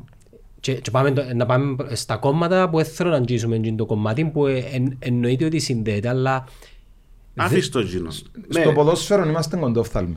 Δεν μπορεί κανένας πρόεδρος, δεν το έχει κάνει τουλάχιστον κάποιος πρόεδρος να πει ότι είναι να κάνω πλάνο πενταετίας. Είναι άμεση επιτυχία. Να πιω το πρωτάθλημα φέτος. Όχι του χρόνου, φέτος να το πιω. Παιδιά, οι κοινοί που πιάνουν τις αποφάσεις στην ΚΟΠ είναι πλήρης full-time εργασία στην ΚΟΠ. Δεν ξέρω το καθεστώς. Δηλαδή ο Χάρης ο Λοϊζίδης, ο κύριος ο Κούμας, διοικητικός συμβούλιος που βρέθεται μια φορά τον μήνα. Όχι, όχι, σίγουρα, σίγουρα αφιερώνουν πολλές ώρες του ταρτάτομα. Δηλαδή είμαι βέβαιος ότι... Αθέλουν, αθέλουν. Είναι με ωράριο. Είναι με ωράριο. Όχι, όχι, εγώ νομίζω ότι είναι η εμπλοκή τους είναι συνεχόμενη. Δηλαδή μπορεί να μένουν στην ΚΟΠ, μπορεί να είναι στο γραφείο τους. Μα αναπόκειται στην καλή τους η διάθεση όμως. Ναι, μα τρώνε πάρα πολλές ώρες, είναι δεδομένο τούτο. Εν πρέπει όμως οι έμμισοι να το κάνουν το πράγμα. Ο γενικός ο διευθυντής, ο, ο οικονομικός ο διευθυντής. Ε, το... ε, μέρος του, με μέρος της ομάδας, ναι, σίγουρα μέρος της ομάδας. Ο τεχνοκράτης πρέπει ναι, εμπορα, εμπορα να, κάνει, να, να, να χαράσει την πορεία, να πούμε, η οποία να εγκρίνεται ή να, ναι. μετα, να αλλάσει αν πρέπει, που ένα ναι. διοικητικό συμβούλιο. Μα ξέρεις, ε, εγώ βλέπω ότι τα πολλά απλά πράγματα που την επικοινωνία τους γενικά. Η επικοινωνία, η επικοινωνία τους, δηλαδή αν τη συγκρίνεις με μια Λαλίγκα, με μια Πριμέρα Division. Λαλίγκα. Η Λα Λίγκα είναι η Πριμέρα Division. Λα Λίγκα, μια Premier League, μια Bundesliga. Δεν έχουμε Λίγκα όμως. Χάνεις ένα σημείο. Ναι, καμένεται Λίγκα, διαφορετικό. Η ΚΟΠ είναι κρατικό στήμπο. Η ΚΟΠ είναι ομοσπονδία. Ένα σωματείο, ας πούμε. Εντάξει, πες ότι είναι σωματείο. Ναι, απλά για να καταλάβει ο κόσμος. Άρα πρέπει να γίνει link, πρέπει να γίνει κάτι. Εξαρτάται τι structure θέλεις να έχεις. Δηλαδή η Ελλάδα έχει την ΕΠΟ και έχει την link, η οποία Gini θα διοργανώσει το πρωτάθλημα. Mm-hmm. Άρα η ΚΟΠ μπορεί να δημιουργήσει έναν. Και η Αγγλία το ίδιο. Είναι η Premier League και το εφ έι. Και η εφ έι. Εντάξει, το εφ έι, μπράβο. Η Premier League είναι διαφορετική οντότητα. Το Football Association χειρίζεται το. Ε, το γενικό οργανωτικό κομμάτι το οποίο επεκτείνεται πέρα και σε προπονητές και σε grassroots και Premier League είναι καθαρά το, το προϊόν, το ποδόσφαιρο. Το ποδόσφαιρο. Σωστά. Ναι, το ίσως η ΚΟΠΕ πρέπει να κάνει το Cyprus League. Αλήθεια τώρα. Και, να... και μετά, α, απλά picture it.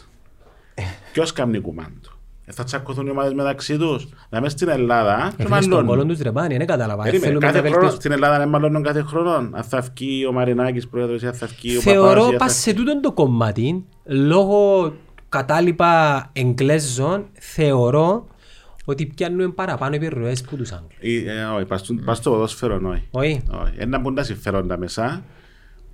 Άρα είναι υποκριτές οι πρόεδροι που μιλούν για το καλό ποδόσφαιρο. Περίμενε. Ο καθένας όπως το βλέπει το δικό του καλό του κυπριακού ποδοσφαίρου. Ε, βλέπει το που τη δική του εγωιστική, εγωιστικό συμφέρον. Ε, θα έλεγα εγωιστικό συμφέρον, συμφέρον θα έλεγα. Ε, τούτο με τις ομάδες, ρε Φίλιπ, και εναντιώνονται στην μείωση των ομάδων. Είναι οι μικρές οι ομάδες.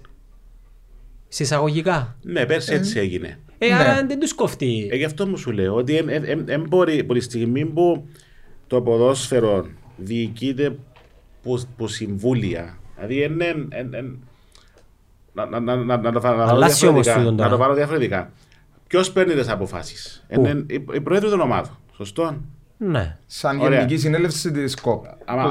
Ναι, ναι, ναι. Αν πιάσεις ένα normal structure ενός οργανισμού, οι στρατηγικές οι αποφάσεις να πάρθουν από το συμβούλιο ή από τον ιδιοκτήτη. Τσούλα τα άλλα. Το, τα daily operations έχεις τους τεχνοκράτες σου, έχεις τους διευθυντές σου και τους managers σου, μπράβο, οι οποίοι τρέχουν την ομάδα. Στην Κύπρο είναι διαφορετικό.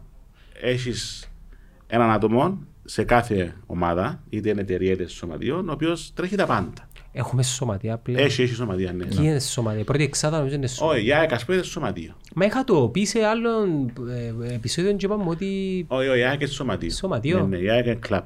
Και πώς εκλέγει το συμβούλιο τους? Με μέλη, έχουν μέλη. Άντε ρε, σοβαρά, δεν το ξέρα. Μέλη. Άρα, οκ, άρα ο Καραπατάκης οτιδήποτε κάνει πρέπει να πάρει την έγκριση της συνέλευσης. Ναι, ναι, μα ισχύει τούτο. Και η εταιρεία των μετόχων. Το ίδιο πράγμα είναι, ένα λάση. Απλά λάση λίγο είναι η δομή, ότι η εταιρεία έχει μετόχους, ενώ το σωματείο έχει μέλη. Η Πάφος, ο Άρης και η Ομόνια έχουν single owner πλέον όμως. Ναι. Άρα χαράσσεται η οποιαδήποτε στρατηγική που τον ιδιοκτήτη. Εντάξει, τι αλλάζει στους άλλους. Στο ΑΠΟΕΛ τι αλλάζει. Εμάς... Στον Απόλλωνα τι αλλάζει. Ε, στο ΑΠΟΕΛ από ό,τι αντιλαμβάνω. Στην Ανόρθωση τι αλλάζει. Δίνεται έναν authority αρκετά δυνατό στον προδρομόνο μετρίδη. Ε, μια ψήφος εμπιστοσύνης τέλος πάντων. Στα χαρτιά μπορεί να υπάρχει έτσι διαφορά. Ωραία, αλλά στην πράξη, στην πράξη είναι ακριβώς το ίδιο πράγμα. Πάλι έχεις έναν άτομο ο οποίος κάνει ράντα πάντα. Καλός ή κακός, εντάξει, στην ουσία είναι one man show όλη του την κουβέντα. Διάζουμε μια πολύ ωραία μπάσαν τώρα. Η Ομόνια που ήταν το τελευταίο κάστρο της παλαιάς εποχής διαχείρισης σωματείου ή ποδοσφαιρικού κλαμπ και πλέον είναι μια εταιρεία η οποία από ό,τι ακούγεται πιθανόν να καταλήξει σε έναν δεύτερο επενδυτή ιδιοκτήτη. θεωρείτε ότι τούτες οι κινήσεις, αν, αν λάβουμε υπόψη το καθεστώς των Άρων και στην Πάφων, πιθανόν να δημιουργήσει τούτο που ζητούμε, δηλαδή πίεση να έρθει από τους επενδυτές, οι οποίοι θεωρώ ότι πλέον δεν θα έχουν το συναίσθημα, αλλά να το βλέπουν όπως θέλουμε να το βλέπουμε εμείς. Πώς θέλετε να το βλέπουμε, δηλαδή? Ε, σαν προϊόν εννοείς. Σαν business. Σαν μια επιχείρηση, επειδή ένας επιχειρηματίας σωστός ενδιαφέρεται για το καλό της βιομηχανίας, του industry, ναι, της ναι, αγοράς, ναι, του να market. Να έχει turnover. Ναι. Εξαρτάται για ποιο λόγο μπαίνει μες στο ποδόσφαιρο. Για να έχει turnover ή για να έχει turnover δικών του. Και τα θυκαιό. Εγώ να πω είμαστε μακριά. Είμαστε μακριά. Δεν νομίζω να είναι ο στόχος τους. Ναι. Ποιος είναι, ποιος είναι ο στόχος? Δηλαδή, τα παραδείγματα στο εξωτερικό ακριβώς πάνω. Γιατί, ωραία, γιατί να πάω να πιάσω τον Άρη? Επειδή είναι ο μόνος διαθέσιμος, ρε Γιώργο. Ναι, ναι. Τι, τι turnover μπορεί να έχω εγώ με το να επενδύσω, ξέρω, δέκα εκατομμύρια στον Άρη? Ας σου πω την άποψή μου. Θεωρώ ότι ο Κύπρος προσφέρεται περισσότερο για έναν ο οποίος είναι αρκετά εύπορος. Κυριολεκτικά τώρα να πιάσει πρωτάθλημα μονάρι πάνω από κάποια πρωτάθλημα Μπόλτον. Ωραία. Ε, υπάρχει περίπτωση να πιάσει πρωτάθλημα ο Άρης? Ε, να το δούμε στα επόμενα πέντε χρόνια. Αν αύριο σιωνώσει τους δέκα με δεκαπέντε εκατομμύρια. Δεν θα πιάσει. Ούτε η Πάφος να πιάσει ποτέ πρωτάθλημα. Ε, ναι, καταγράφεται το επεισόδιο και καμιά φορά αν πανηγυρίσουν στην πόλη της Αφροδίτης να το παίζω rewind. Θεωρώ ότι η ρομαντική Αριανή να το δουν το πράγμα να σε μπορούν που πεις ωραία. Γιατί το λαλείς τούτο? Κάποτε πιστεύκες τον καιρό που ήμασταν πολλά πιο νέοι, ότι η Chelsea και η City... Άφησε το, άφησε το καιρό. Πια στην Κύπρο τώρα. Ξέρεις που το χίλια εννιακόσια τριάντα τέσσερα, που ήταν η πρώτη επίσημη διοργάνωση σε πρωτάθλημα στην Κύπρο, μέχρι το δύο χιλιάδες είκοσι ένα, που είναι η τελευταία, δέκα ομάδες επήραν το πρωτάθλημα. Που τσίντες δέκα, οι έξι είναι active. Κάτι τσετσίνγκα και λοιπά. Άρα έξι ομάδες. Που το χίλια εννιακόσια τριάντα τέσσερα ως το είκοσι ένα, δηλαδή σχεδόν ογδόντα χρόνια, ενενήντα χρόνια, έξι ομάδες. Γιατί να αλλάξει τώρα? Επειδή... Τα λεφτά. Ω, δεν θα αλλάξω. Ρε, θα μιλούμε τώρα για μια Πάφο την οποία ποτσίποδα υπολογίζουμε. Τι εννοείς υπολογίζει? Υπολογίζεις για να πιέζει το πράθυμα για να μπει εξάδα. Υπολογίζουμε την εξάδα. Εντάξει, δαμε ολόκληρος Απόλλωνας, ο οποίος... Κατ' εμένα τα τελευταία τέσσερα πέντε χρόνια είναι η ομάδα. Κατά γενική νομολογία έχει την καλύτερη ομάδα, ομάδα η οποία παίζει ωραία. Ναι. Ε, εν συμπαγής, ε, ε, σταθερή. Εντάξει, και να καταφέρει να πιάνει το πρωτάθλημα. Αφού ένα φύγει ένα πρωτάθλημα ο Μάριος. Ο Μάριος είναι. Η ΑΕΚ, η οποία κατ' εμένα πάλι. Η ΑΕΚ, η οποία πάλι κατ' εμένα είναι συγυρισμένη, συμμαζεμένη με το γήπεδο της, οργανωμένη τέλεια, τους οπαδούς που έχει, φέρνει τους, το γήπεδο της, δουλεύει το σωστά κλπ. Και πάλι δεν καταφέρει να πιέσει πρωτάθλημα και παίζει και ωραίο ποδόσφαιρο σε κάποιες χρονιές. Σταθερά καλό ποδόσφαιρο. Mm-hmm. Ωραία. Πιστεύεις ότι να καταφέρει μια Πάφος ή ένας Άρης ή μια Δόξα ποτέ με λεφτά να πιάσει το πρωτάθλημα? Θέλω να πιστεύω. Τώρα να προβλέψω, εντάξει, σίγουρα μπορώ να το κάνω, αλλά. Θέλω να πιστέψω. Δεν έχουμε Λέστερη στην Κύπρο. Εντάξει, το πράγμα βοηθά το προϊόν. Βοηθά το προϊόν να αναβαθμίζεις τις σωστές ομάδες για να έχεις ανταγωνισμό. Δηλαδή το ότι πιέντα από τσέχασε από την Πάφο, το ότι να δυσκολευτούν και άλλες ομάδες στην Πάφο. Είναι συγκυριακές μια-δυο χρονιές στο ΑΠΟΕΛ. Το ΑΠΟΕΛ είναι επανελθεί σε δύο τρία τέσσερα χρόνια. Δεν το ψάχνω. Εγώ λέω ότι είναι καλά να υπάρχουν, να μην υπάρχουν οι ομάδες οι οποίες τρώνε πεντάρες, τεσσάρες συνέχεια όπως ήταν παλιά. Νομίζω ότι δεν υπάρχει πλέον. Εντάξει, λίγα οι ομάδες. Του χρόνου που να γίνουν δεκατέσσερις δεν υπάρχει. Ναι. Πάμε πίσω στις δεκατέσσερις τελικά. Ναι. ναι. ναι. Άρα, από στιγμή... play-offs. Ε, δεν ξέρω. Άρα από τη στιγμή τώρα που συζητούμε τον ανταγωνισμό, μικρές ομάδες, ότι μεγαλώνουν, Πάφος, Άρης, Δόξα, Άχνα κλπ. Σκέφτου να είναι οκτώ ομάδες. Τον που λέμε πριν, που μου έχεις ρωτήσει. οκτώ, δέκα ή δεκατέσσερις. Με play-offs. Οχτώ ομάδες χωρίς play-off. Να το κάνεις μοντέλος Σκωτίας, ας πούμε. Τρεις-τέσσερις γύρους, αν θέλεις. Τέσσερις γύρους. Είχαμε κάνει παγιά μπράθυλα τρώει γύρω, να θυμάστε. Ναι, τρεις γύρους έβολε. Τέσσερις για να είσαι πιο fair, να παίζεις home away, home away, home away. Άρα έχεις επτά, δεκατέσσερα, είκοσι οκτώ παιχνίδια. Των οκτώ ομάδων. Οι τέσσερις πάνε Ευρώπη και δύο πάνε κάτω. Ναι, βέβαια. Θα το κάνεις ανταγωνιστικό και ωραίο και να έχει και πολλήν ουσίαν η δεύτερη κατηγορία, έτσι πρέπει να το κάνεις. Που την άλλη όμως πρέπει να αναβαθμίσεις για δεύτερη κατηγορία, η οποία σε κάποια φάση μπορεί να φιλοξενεί και, δεν ξέρω, μια Ομόνια. Λέμε τώρα, στις παγιές εποχές, τα πέτρινα χρονιά, γιατί όχι. Ήταν πολλά κοντά η Ομόνια σε έναν τέτοιο πρωτάθλημα. Μα με οκτώ ομάδες να πέφτουν οι δυο, να έχεις μια ομάδα μεγάλη η οποία να κινδυνέψει. Δηλαδή με, με τούτη δομή το ΑΠΟΕΛ ασκούν τώρα όλο και κάτω. Και πέρσι. Και πέρσι. Ναι, αλλά προϋποθέτει ότι πρέπει να αναβαθμίσει η δεύτερη κατηγορία. Ε, ωραία, μα να κάνεις πλάνο. Δεν να εφαρμόσεις επιλεκτικά. Θέλει λεφτά το πράγμα. Ε, θέλεις, θέλεις υποδομές. Βασικά γήπεδα. Ε, θέλεις γήπεδα, ναι. Ε, πάρα πολλά μεγάλη απόσταση, ναι, της πρώτης με τη δεύτερη κατηγορία. Ναι. Ε, στο, στο επίπεδο το ποδοσφαιρικό δηλαδή. Είναι τεράστια. Είναι τεράστια η διαφορά. Και εν πρόβλημα του τον ΚΑΠ. Επίσης, η προέκταση του πράγματος είναι ότι ε, και στις μικρές ηλικίες έχεις τεράστια αναπόσταση και γι' αυτό και η εθνική έχει πάντα θέματα. Όταν λες μικρές ηλικίες δηλαδή. Ακόμα και εκατόν δεκαεννιά ας πούμε. Α, εννοείς οι εκατόν δεκαεννιά με την πρώτη ομάδα. Ναι, οι διοργανώσεις Κίνες δεν έχουν, έχουν καμία σχέση με, την, ναι, ναι. με το επίπεδο στην πρώτη ομάδα. Θέλεις πλάνο.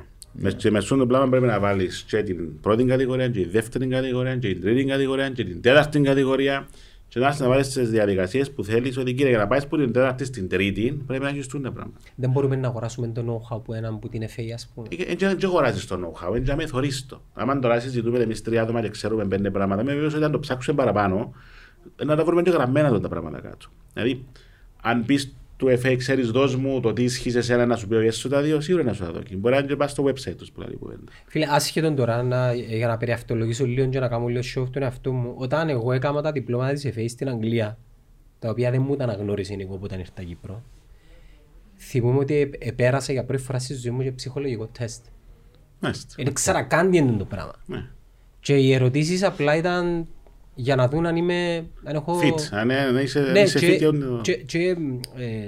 και... Πρέπει να πει φιτ δαμένο ή φιτ. Και τα θυκιό. Εντάξει, πιστεύω ότι πρέπει να θεωρούμε λίγο... Βήμα-βήμα. Ναι, θεωρούμε τη Λα Λίγκα, θεωρούμε τη Premier League. Μπορούμε να συγκρίνουμε το πρωτάθλημα μας με τη Δανία. Μάλιστα, ναι. Εντάξει, και σε μέγεθος, δηλαδή εντιαμέ που πρέπει να δούμε. Και έχει κάποιες χώρες οι οποίες είναι πάρα πολύ καλά οργανωμένα τα πρωταθλήματα τους. Γενικά οι σκανδιναβικές οι χώρες. Τα μεγέθη θεωρείς πιο κοντά στη Δανία παρά σε...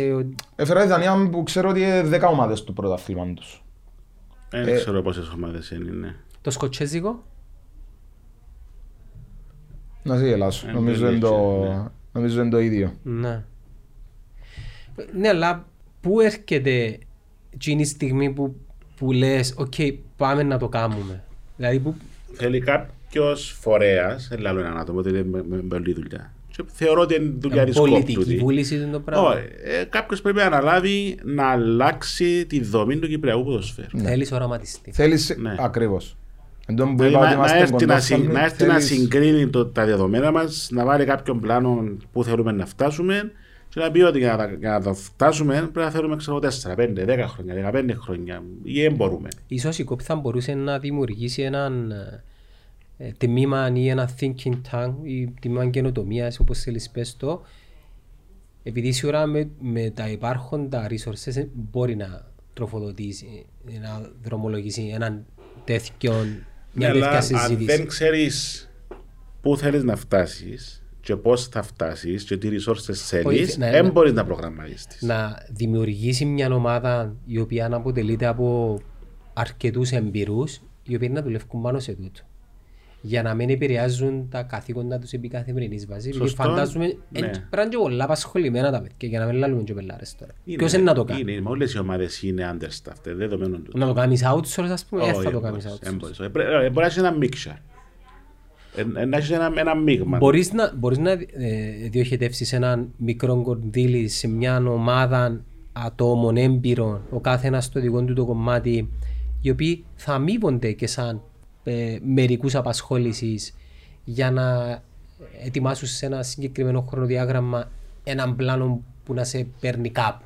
Με έναν όραμα και έναν στόχο. Που κάπου πρέπει να ξεκινήσεις. Στρατηγικά εννοείς εσύ. Πάντα ναι, στρατηγικά. Ναι, πάντα okay. στρατηγικά. Που κάπου πρέπει να ξεκινήσεις. Δηλαδή πιάσε τον Μάριο, πιάσε τον Γιώργο, κονσάλτα, πιάσε έναν, δεν ξέρω κι εγώ, κοινωνιολόγο, πιάσε έναν constructor, πιάσε έναν σι εφ ο, έναν marketeer και βάρ' τους ούλους μαζί και πείτε ρε φίλε, σε είκοσι τέσσερις μήνες θέλω να παραδώσετε έναν στρατηγικό πλάνο το οποίο να αφορά το δύο χιλιάδες τριάντα ένα. Για να μ' ακούτε πολλά ωραία.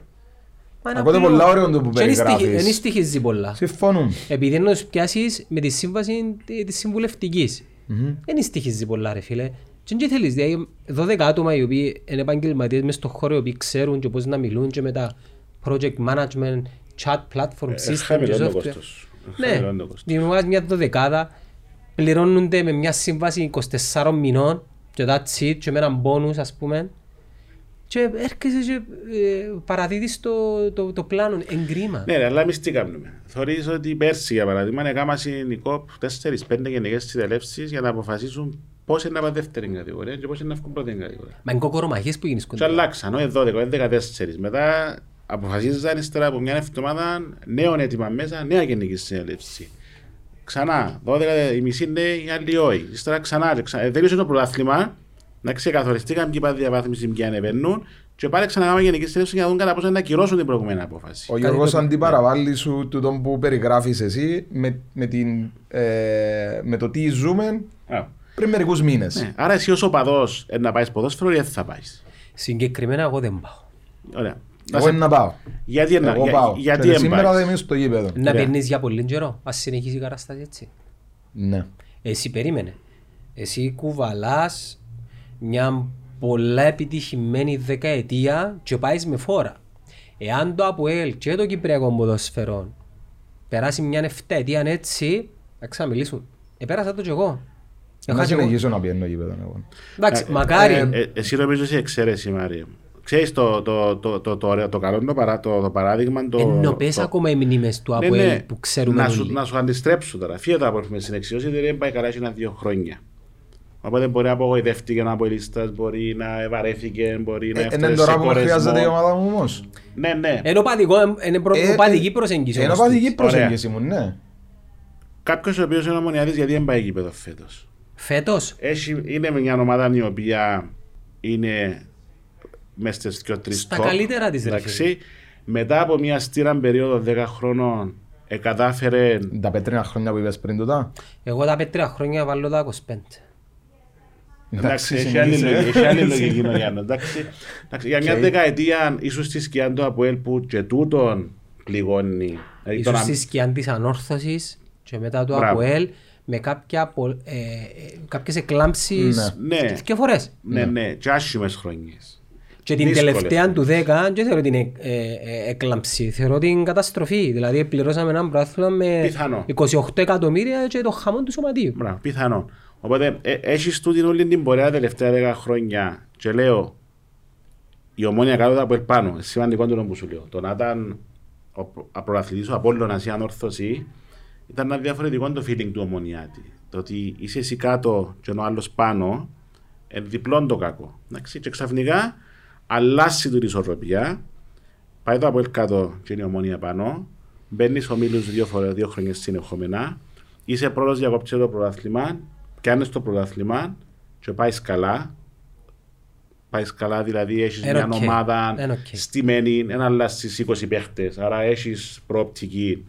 Έχεις μια σταθερότητα, έχεις μια διοίκηση η οποία. Βγάλεις μια οικονομική ευρωστία, μια υγεία. Ακριβώς. Τι να πονήσεις τόσα χρόνια, και πάλι δεν πάεις γήπεδο. Να σου πω γιατί. Έχω ισχυρή άποψη. Αλλάξαν τα demographics. Μέσα σε είκοσι πέντε χρόνια. Ωραία, παίζεις με τον Απόλλωνα, εντάξει, και έχεις επτά χιλιάδες οπαδούς. Αλλάξαν τα demographics του Ομονιάτη. Φίλε, εθώρου στιγμιότυπα. Τυχαία τώρα που μου έφκαλε το Facebook Watch, το Ομόνια Ολυμπιακός. Τα πρώτα χρόνια έπαιζαν ο Στάθης, mm-hmm. ένα μάτσο τέσσερα δύο και κάτσα να το δω, στην Ανάπολη, ήμουν φοιτητής τότε, δύο χιλιάδες τρία, τέσσερα κάπου και αμέ. Φίλε, οι κερκίδες ήταν τρισπύλοι, οι τρεις οι κερκίδες, μ' άρεσε δεκαεπτά χιλιάδες κόσμο. Ο λόγος ο οποίος έγινε το πράγμα, ιεραρχικά βάζω το ότι τον brand Ομόνια εκατάφερε να απολέσει δυο γενιές οπαδών, δεν έπιαν το momentum της δεκαετίας του ογδόντα και να δυναμώσει. Λόγω του καινού εννοείς τώρα εσύ, του της δεκαετίας. Πολλά πράγματα τα οποία έγιναν. Θεωρώ ότι οι, οι νέες γενιές πλέον δεν είχαν την πολιτικο-ιδεολογική σύνδεση με την ομάδα. Άρα το κριτήριο να υποστηρίξουν την ομάδα ήταν καθαρά η απόδοση της ομάδας, η εικόνα, η επικοινωνία. Η Ομόνια πετύχε σε αυτό το κομμάτι. Δεύτερον, το αγωνιστικό κομμάτι.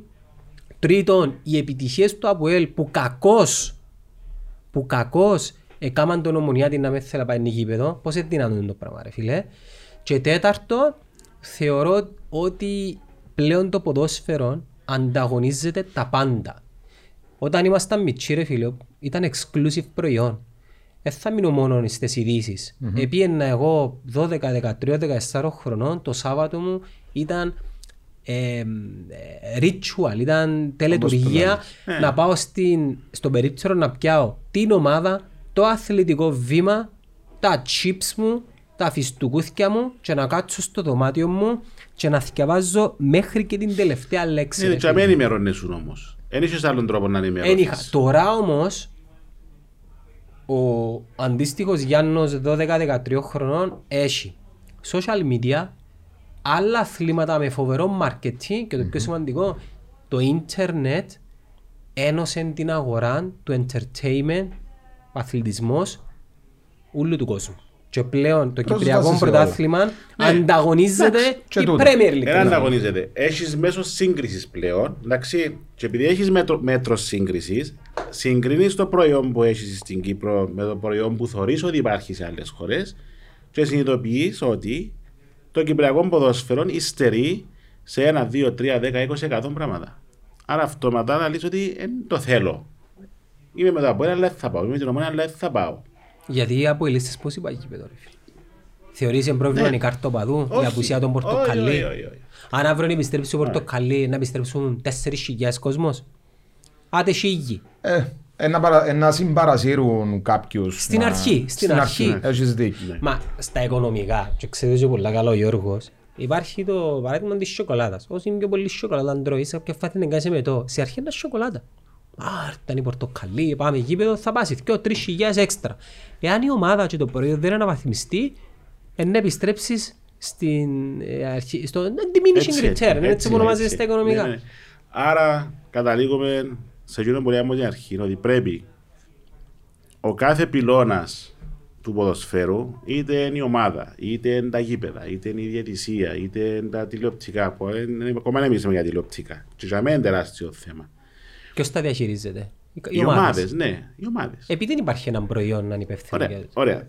με, με, με το προϊόν το οποίο ξέρουμε ότι έχουμε τώρα ως κυπριακό ποδόσφαιρο, με τα καλά του και με τα κακά του, θεωρείς ότι τα δώδεκα εκατομμύρια. Το income της χρονιάς είναι πολλά ή λίγο. Που τα τηλεοπτικά, ναι. Δεν ήξερα ρε. Πάρα πολλά. Θεωρήσε πάρα πολλά. Είμαστε μέσα στο top δέκα της Ευρώπης. Καλά ρε, οι πλατφόρμες δεν το αντιλαμβάνονται το πράγμα. Κερδίζουν. Πώς κερδίζουν. Όλοι κερδίζουν. Ειδικά που ευκήκαν με τις ίδιες στην COVID. Τώρα μαζί τρεις πλατφόρμες έχουν και τρεις τα ίδια. Να ξεκάνουν μια συμφωνία, να αγοράζουν όλοι πουλούς. Και η Sita μέσα και η Primetel. Ναι, ναι, ναι. Άρα εγώ που είμαι Sita Vision, θωρώ και την Ομόνια από η Primetel, θωρώ και το από η CableNet, θωρώ τους ούλους. Το ίδιο και κάποιος που στην CableNet, μέσω της Sita. Άρα υπάρχει συνεργασία μεταξύ των, των, των τριών providers. Και πόσα κοστίζει περίπου? σαράντα πέντε ευρώ, πόσα μου φκένει. Κάπου το τριάντα εννιά. Ή όχι πέρα μου εσφαιρώ. Και ερώτηση πίσω. Το οποίο πάλι είναι πάρα πολλά. Το οποίο πάλι είναι πάρα. Πόσα πρέπει να πληρώνω? Δεν ξέρω. Τα μισά. Δεν μπορώ να σου πω. Αλλά είναι πολλά. Εγώ αγοράζω τα παιχνίδια. εννιά ευρώ. εφτά ευρώ. εννιά ενενήντα εννιά. Εντάξει, πόσα παιχνίδια. εννιά, ωραία. Άρα έχεις την επιλογή να δώσεις δέκα ευρώ από το σπίτι σου, ή να δώσεις είκοσι ευρώ συν κάτι της να πάει στο γήπεδο, ή να δώσεις ξέρω, δέκα ευρώ να πάει σε μια καφετέρια και να φάεις. Εγώ είμαι μεταξύ καφετέρειας και σπιτιού. Ωραία. Γιατί όχι το γήπεδο? Να σου πω. Επειδή ο χρόνος μου εμένα προσωπικά είναι πολύτιμος για να το δώσω στο γήπεδο. Άρα, άλλος λόγος. Προσωπικά ή γενικά της ηλικίας προσωπικά, μας. Προσωπικά μιλώ. Παίρνει πολύ χρόνο το πράγμα και δεν έχω να κάνω κάτι. Φαίνεται εμπειρία το ποδοσφαίρο όμως. Ναι, ενώ, μα δηλαδή, έχω... δηλαδή, μα... θέλεις να πάσεις στο γήπεδο δύο ώρες πριν, να κάνεις τι να κάνεις, να περάσεις ωραία, να δεις το μάτσο. Γιατί και ο κόσμος πάει δύο ώρες πριν στο γήπεδο. Ε, θα ήθελες να το κάνεις όμως. Βέβαια, ρε φίλε. Δεν μπορείς να το κάνεις. Δεν τώρα τι ονειρεύκουμε. Να, πάω, να ξέρω ότι έχει match day, ΑΠΟΕΛ Ομόνια, ΑΠΟΕΛ Ομόνια Απόλλωνας. Η ώρα δυόμισι, όχι η ώρα εννιά τη νύχτα. Εγώ θα σου πω η ώρα τέσσερα, ρε φίλε. Και τέσσερις, δεν έχουμε εδώ. Και να πάω η ώρα δυο στην καφετέρια, είναι στο bar and grill, να φάω το στέκι μου, να πιω την πύρα μου. Να κόψεις την κουβέντα μου και να μπω μέσα. Έναν πώς να το κάνεις στο γήπεδο, θα πιένεις στο γήπεδο. Να πάει να φάεις το στέικ σου, να πιείς την πύρα σου και να μπεις μέσα στο γήπεδο. Ναι, ναι. Άρα είναι το experience. Άρα είδες ότι δεν το έχουμε το πράγμα. Δεν το έχουμε το πράγμα. Κοστίζει πολλά να γίνει. Το αρένα να έχει εστιατόριο. Δεν ήξερα. Και να έχει εστιατόριο. Να δουλέψει όπως πρέπει να δουλέψει. Οκ, να σου κάνω μια κριτική. Η Τζίνη Κατσίνα του Γασιπή. Θυμίζει μου, έχει τρία χρόνια να πάω, διόρθες με έναν καμπολαθό. Θυμίζει μου κάψη μήνου στρατού. Έχει παραπάνω πράγματα. Έχει τα πράγματα που έχει μέσα στο ψυγείο. Στο καψιμί έχει παραπάνω πράγματα. Έχει παραπάνω μόνο το καψιμί. Ναι ρε φίλε. Εντάξει. Ωραία. Πάλι έχει δικαιόψεις το νόμισμα. Που τη μια ενώ ο παδός ο οποίος δηλαδή εγώ θέλω να πάω στο γήπεδο και να πάω στην κατσίνα και να πιάσω ό,τι θέλω. Μα δεν το ξέρει το πράγμα. Εντάξει. Που την άλλη ενώ διαχειριστής ο οποίος δηλαδή ωραία. Εν να τα κάνω, εν να τα φέρω, εν να τα πουλήσω. Ε, σε όλον τον κόσμο πουλιέται το hot dog. Γιατί δεν έχουμε hot dog. Καταλάβες τι Γιώργο μου, το αλκοόλ ρε φίλε. Απαγορεύεται. Μα γιατί απαγορεύεται. Ε, ο νόμος. Ε, βάση νόμου απαγορεύεται. Βάση νόμου. Ναι, ναι, απαγορεύεται. Ο, ο λόγος που απαγορεύεται βάση νόμου είναι επειδή τι. Ε, διότι να πάεις να πιείς να μεθύσεις και να κάνεις επεισόδια. Ε, άρα ρε φίλε, γιατί δεν δουλέψω, γιατί δουλεύω στην παιδεία του φύλαθρου να μην το κάνουμε το πράγμα. Άλλον, επίσης τέλεια πίσω τώρα. Ναι. Ε, ε, άλλον κεφάλαιο. Επίσης ναι, θέλουμε άλλες τρεις ώρες να συζητήσουμε yeah. για την παιδεία μας. Ναι. ναι. Μπαίνουν και άλλα πράγματα μέσα. Μπαίνει η κουλτούρα, μπαίνουν, μπαίνουν, μπαίνουν και άλλα πράγματα. Άφησε το κύριο. Δεν δε, δε, δε το τώρα. Α, άσε που εφιάνει οι οργανωμένοι από τα γήπεδα. Που ακόμα δεν κατάλαβα γιατί εφία. Εφία. Εφιάν επειδή θεωρούσαν ότι αρκετές παράμετρες της κάρτας οπαδού είναι υπερβολικές. Η οποία δουλεύει καμιά, η οποία και να έρθουν πίσω δεν θα καταλάβει κανένας διαφορά. Ε, παράμετροι οι οποίοι. Εντάξει, τώρα δεν μπορούν να κάνουν κολοτούμπα. Ε, ε, ε, εγωιστικά δεν ναι, μπορούν ναι, ναι, να κάνουν κολοτούμπα. Ε, και καταλάβω. Εγώ ελπίζω ότι να κάνουν όλοι μαζί. Κολοτούμπα. Ή να κάνουν όλοι μαζί. Για να τους κράξει κανένας βασικά. Όλοι μαζί. Ή να κάνουν όλοι μαζί, δεν θα κάνει κανένας. Δηλαδή δεν θα έρθει το απόψε να πει εντάξει, εγώ να πάω. Όχι. Να πράγμα το κάνουν όλοι μας. Μα πλέον νομίζω υπάρχει μια ε, συζήτηση μεταξύ τους η οποία είναι λίγο underground, ευκάλαμε και είδηση τώρα. Πιθανό. Δεν ξέρω. Εντάξει. Ε, ε, λέω σου, δεν καταλαβαίνω ακόμα γιατί, γιατί απέχουν. Δηλαδή, από την αρχή, γιατί αποφασίσαν ότι απέχουν λόγω της κάρτας. Ε, θεωρώ ότι έτσι σκέφτεται ο παδός. Ωραία. Anyway, άστο. Πες ότι εμπίσω τούτη, τούτη μερίδα οπαδών. Ε, πώς να δώσεις αλκοόλ σε τούτους οπαδούς. Επικίνδυνο. Ναι. Καλά και δεν μου πάνε εξωτερικό μπορείς να σου δώσεις. Ε, γίνεται. Σε κανένα γήπεδο. Μόνο σε, ε, μόνο, μόνο σε, ναι, σε, σε κάποια γήπεδα στο εξωτερικό επιτρέπεται. Η UEFA λέει αν ο νόμος το επιτρέπει ναι, στη χώρα που παίζεις. Όχι να βλέπεις αγωνιστικό χώρο και να πίνεις. Έξω. Έξω. Σε ή, πόσα ευρωπαϊκά πιες. Ή πίσω, ή, σε όλα. Ή έξω από την κερκίδα. Όχι πας στο stand στις καρέκλες. Πίσω. Στο χώρο πίσω από είναι οι κατσίνες. Μα είναι οκ, είμαι στο γήπεδο για πίνεις. Ναι, εντάξει. Σε πόσα ευρωπαϊκά, ούλα που την ημέρα που έπια, ούλα. Ήμουν σε όλους τους αγώνες. Η Γερμανία γνωστή με την πείρα τους. Πήγες στον Dortmund. Πήγες στον Dortmund. Έναν ένα μόνο ποτέ που ήταν. Ναι. Πας στην Κερκίδα με το ποτέ της πείρας. Πώς ήταν η εμπειρία στο Westfalen Arena. Τι ονομάζεται. Ναι. Πού ήταν, ήταν τα ε, ε, food and beverage. Είχε χώρο, είχαμε ξεχωριστό χώρο εννοείται οι οπαδοί του ΑΠΟΕΛ. Είχε χώρο για μένα πίσω, πίσω από την στο Κερκίδα. Στο ημίχρονο μπορούσες να πάεις. Ναι, ναι, εννοείται. Και το ποτό σου δεν μπορούσες να το φέρεις μέσα στο γήπεδο όμως. Ε, τότε που επέξαμε δεν είχε να αλλάξει ο κανονισμός. Ο κανονισμός της UEFA έλεγε ότι απαγορεύεται το αλκοόλ κατά τη διάρκεια των, των ευρωπαϊκών αγώνων. Των ευρωπαϊκών, ναι. ναι. Άλλαξαν πριν δύο χρόνια, δεν κάνω λάθος, και έγινε ανάλογα με το τι επιτρέπει ο νόμος της κάθε χώρας. Εν και το αλκοόλ το πρόβλημα τώρα. Δηλαδή, εν και παράγοντας το να μένει στις γήπεδων επειδή είναι και αλκοόλ πας στην κερκίδα. Το Dortmund δεν ήταν τόσο καλό που άποψη είναι εμπειρίας γηπέδου.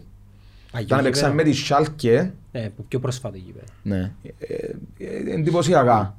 Αρχικά, cashless. Έχει μηχανή που την οποία βγάλεις μια κάρτα, εντάξει, βάλεις λεφτά μέσα και χρησιμοποιάς την για όλους τους αγώνες. Ναι. Εντάξει. Οπότε ε, και θέμα εξυπηρέτησης του, του οπαδού. Πάω να αγοράσω κάτι, θέλω το νερό μου και τα φιστούκια μου, γίζω την κάρτα μου και αμέ, πληρώθηκε, ε, τέλειωσε, ναι. τέλειωσε, παρακάτω. Εντάξει. Ε, έχει και άλλα πράγματα. Τώρα παραγγέλνεις που η θέση σου. Έχει τόσα apps. Στην Αμερική είναι έχει χρόνια που γίνεται το πράγμα. Κάθομαι στη θέση μου, μπαίνω στο κινητό μου και έρχεται ο σερβιτόρας. Και έρχεται ο σερβιτόρας, ναι. Καλά, ρωτώντα χιλιάδες κόσμο πόσο προσωπικό έχω εσύ. Όσο χρειάζεται. Ε. Όσο χρειάζεται είναι η απάντηση. Θα μη σε στεδίρω μου ογδόντα χιλιάδες πελάτες. Κόψε και λες, ας πούμε. Ναι. Σκέφτου πόσο όμως η ευκολία, πόσο commercial income σου φέρνει ναι, το πράγμα επίσης. Να παραγγείλεις και να αποθέσεις το παιχνίδι, όχι ναι. τα δεκαπέντε λεπτά του ημιχρόνου που έχεις. Και παραγγείλεις πιο γλύωρα και ναι. τα έσοδα είναι περισσότερα. Ναι. Έναν άλλον κομμάτι εν τζέι που μου ερώτησες πριν για το ποδόσφαιρο είναι η αξιοπιστία. Η οποία αξιοπιστία είναι σε πολλά χαμηλά επίπεδα γενικά σε ό,τι έχει να κάνει με φορείς, ομοσπονδίες, Ε, κρατικά, ας πούμε, Ινστιτούτα. Ο κόσμος... Έτσι να πω, συζητούσαμε πριν, Γιάννο, όμως. Εν τούτο που θωρείς κάθε χρόνο το πώς χειρίζονται τούτοι οι οργανισμοί που λες, το ποδόσφαιρο.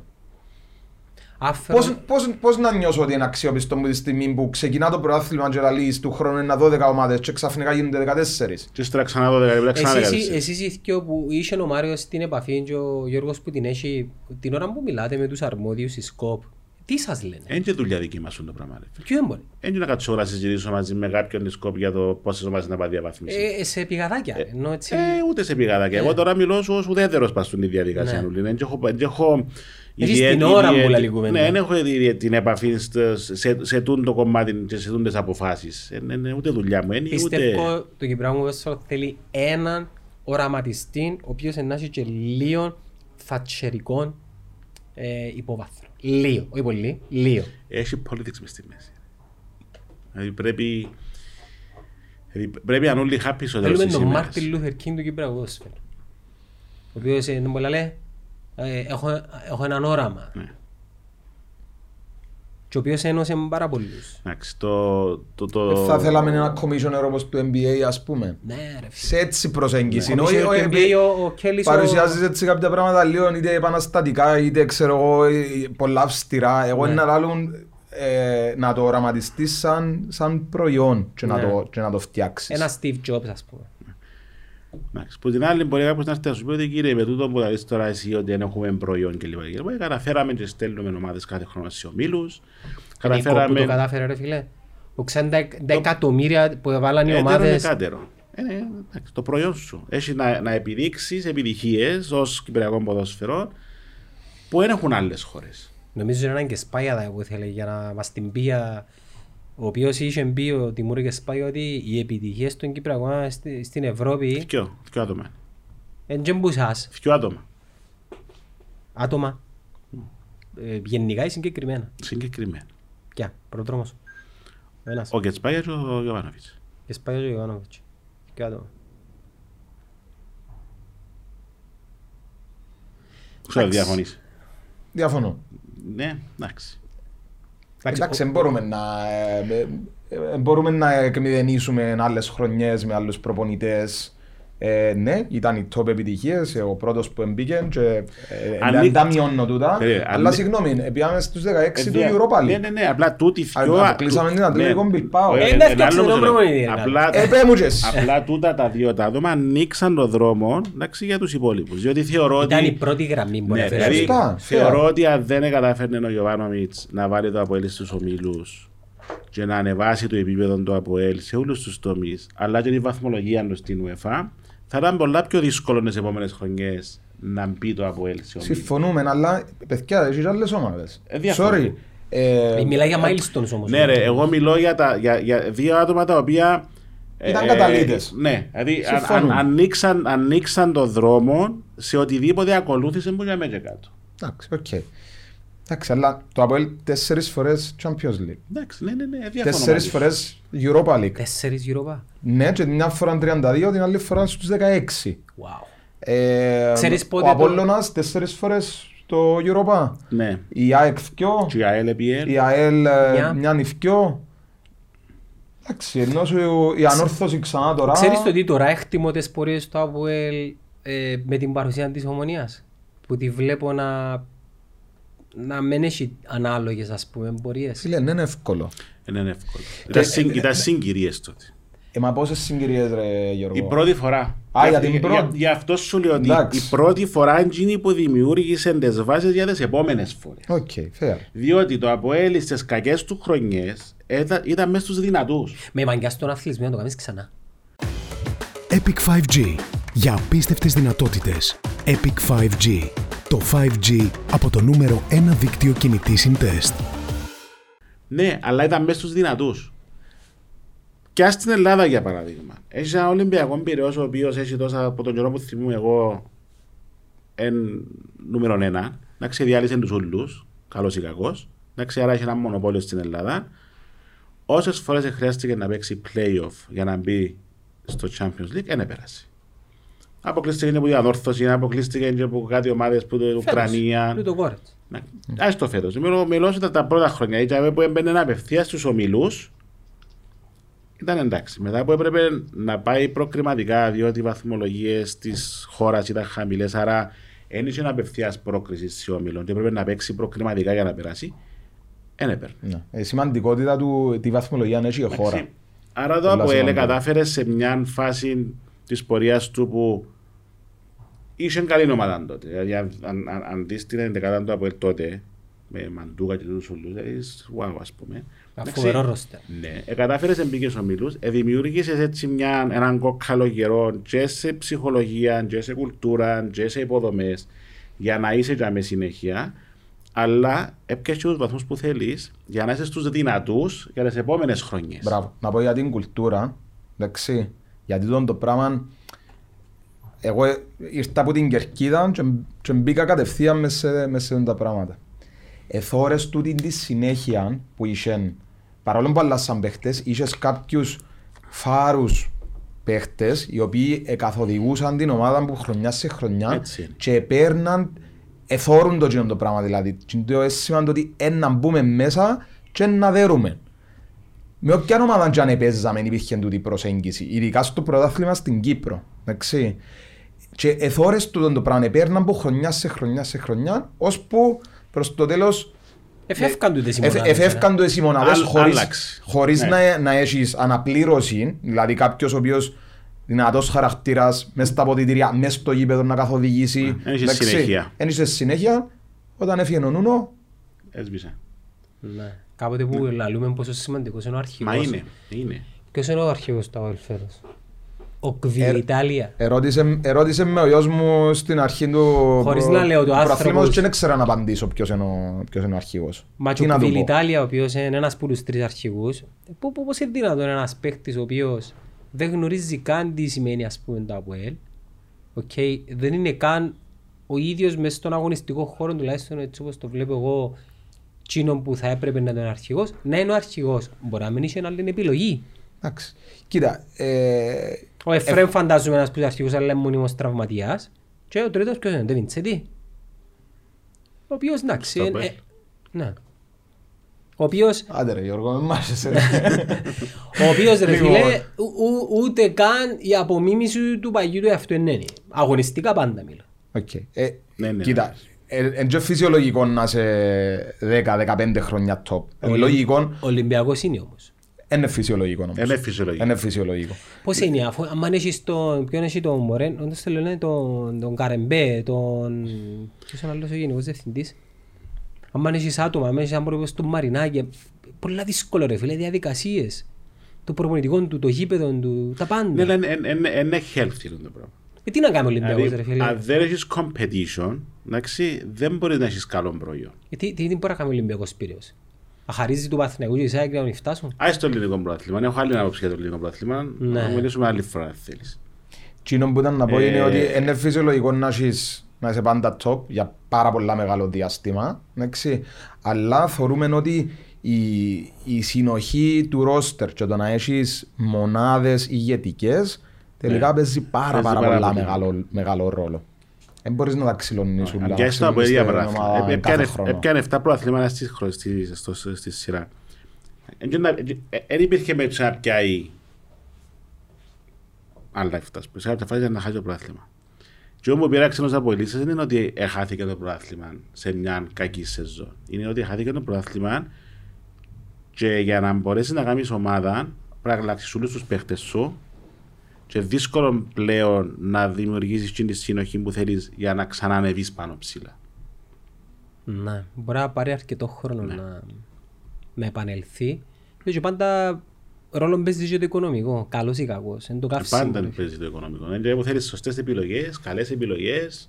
Ερώτηση, μια προδιαγραφόμενη ανάληψη της ιδιοκτησίας της Ομόνοιας που έναν billionaire έτσι όπως ακούεται, πιστεύεις ότι να αλλάξει τα, τις δυνάμεις του κυπριακού ποδοσφαίρου? Αν θεωρήσουμε ότι είναι άρτη με ένα mentality ότι βάζεις το πάρα πολύ. Βάζει πριν, εξαρτάται τι είναι άρτη να κάνει.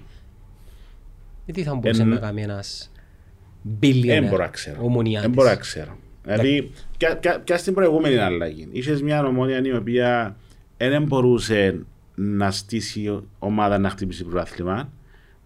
Με τόσον κόσμο, με, με τόση προϊστορία, με τόση κουλτούρα, νικητή, πάλι χρόνο με χρόνο πήγαινε κάτω-κάτω. Και οι δυνατότητες οικονομικές πας στο ρεβένγκυρο, ήθελα. Ναι, εν, εν, ναι, ήταν, ήταν κυρίως λόγω του οικονομικού που δεν μπορούσε η Ομόνια να πάει καλά. Και ξαφνικά άλλαξε τούτη, τούτη η, η δομή, έγινε και η εταιρεία, καλός ή κακός πάλι είναι θέμα συζήτησης.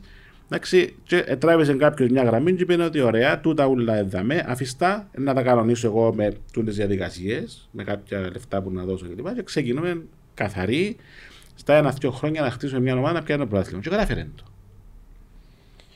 Κατάφερε το. Θέλεις να αναβαθμιστεί ακόμα περαιτέρω? Εντάξει. Αν ξεχωρίσεις τον business κομμάτι που ναι. των αγωνιστικών, εντάξει, που ε, αν έρχεται ένας δισεκατομμύριος, εγώ θεωρήσω ότι σαν businessman. Ναι, ε, έκαμε... σίγουρα είναι ικανός. Σίγουρα είναι ικανός. Τότε ναι, να αλλάξει, τον, να αλλάξει τον dynamic και έχει να κάνει γενικά και με το προϊόν. Δηλαδή να, θα μπορείς να πιένεις στο match τις πιο ώρες πριν που θέλεις εσύ και να πάεις να κάτσεις να κάνεις πράγματα. Εντάξει. Ε, αν το communication είναι διαφορετικό που κάνει βήματα η, η Ομόνια. Εντάξει. Οφείλουμε να τους το ναι. πιστώσουμε τούτον ότι... Αν θέλανε να βγάλουν λεφτά μόνο... Εν ευκάλεις λεφτά. Ωραία. Μπορεί να βγάλει τώρα όμως. Αν την πωλήσει, ξέρω εγώ, είκοσι με είκοσι πέντε εκατομμύρια, μπορεί να βγάλει λεφτά. Ή μπορεί να πάει ίσαν του. Δεν το ξέρω, έξω τα οικονομικά. Θεωρώ ότι παραπάνω ρίσκασες με μπουκάλι. Δεν διαφωνώ μαζί σου. Αλλά αν ήταν ο στόχος του να βγάλει λεφτά, ο στόχος του να βγάλει λεφτά ήταν να πουλήσει τον Φαμπιάνο. Αν μπορούσε να πουλήσει ένα μισό εκατομμύριο. Ή τον Λοΐζου. Δεν τον πουλήσει. Γιατί δεν τον πουλήσει? Δηλαδή, αν τον πουλήσει τον Φαμπιάνο και τον Λοΐζου, είναι να αποδυναμώσουν την ομάδα. Άρα ο στόχος του δεν είναι μόνο το οικονομικό, είναι και το αγωνιστικό. Άρα δεν μπορείς να ξέρεις ο επόμενος που να έρθει είτε στην Ομόνια, είτε στον Άρη, είτε στην Πάφο, είτε στο ΑΠΟΕΛ, αν ο στόχος του είναι το αγωνιστικό ή το οικονομικό. Εγώ νομίζω ότι οι άνθρωποι είναι άνθρωποι που είναι έναν επίπεδο οικονομικά πολλά πολλά πιο ψηλό που τους γηγενείς μας που έχουμε, Σοφοκλέους, Πρόδρομος, Κυρζής, που νομίζω είναι παραπάνω για recreation που κάνουμε. Θα σου πω ένα παράδειγμα.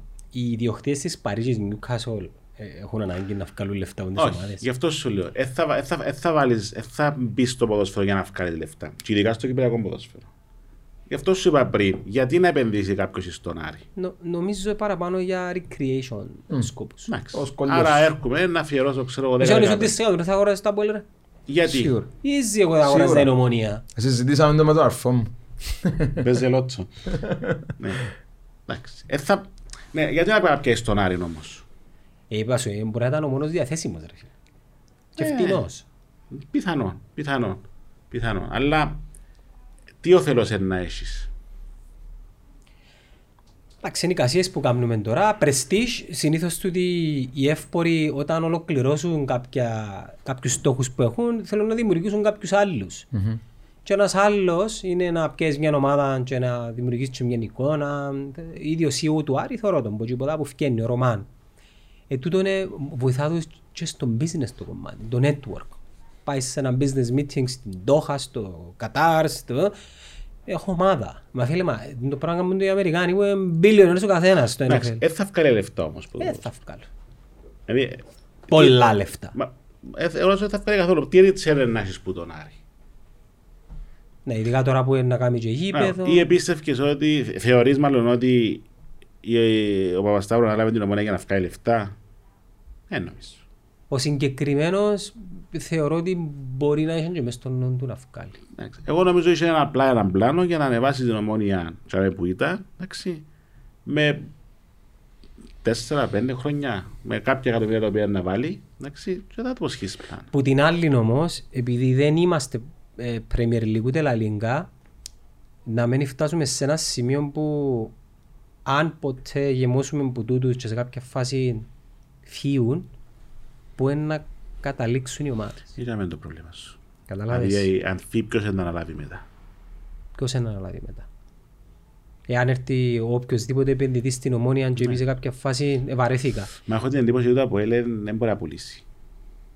Αγίνει αύξηση μετοχικού κεφαλαίου. Μόνον έτσι. Ναι. Ε, ναι, βέβαια, μόνον έτσι. Μόνον έτσι. Αλλά δεν το νομίζω κάποιος αποελίστας που η οικογένεια είναι να πουλήσει. Έχει αδιάθετες μετοχές. Έχει αδιάθετες μετοχές, ναι, αλλά δεν μπορείς να έρθεις τώρα εσύ για να πεις, ξέρω εγώ, αγοράζω το ΑΠΟΕΛ. Το σωματείο έχει λέγει.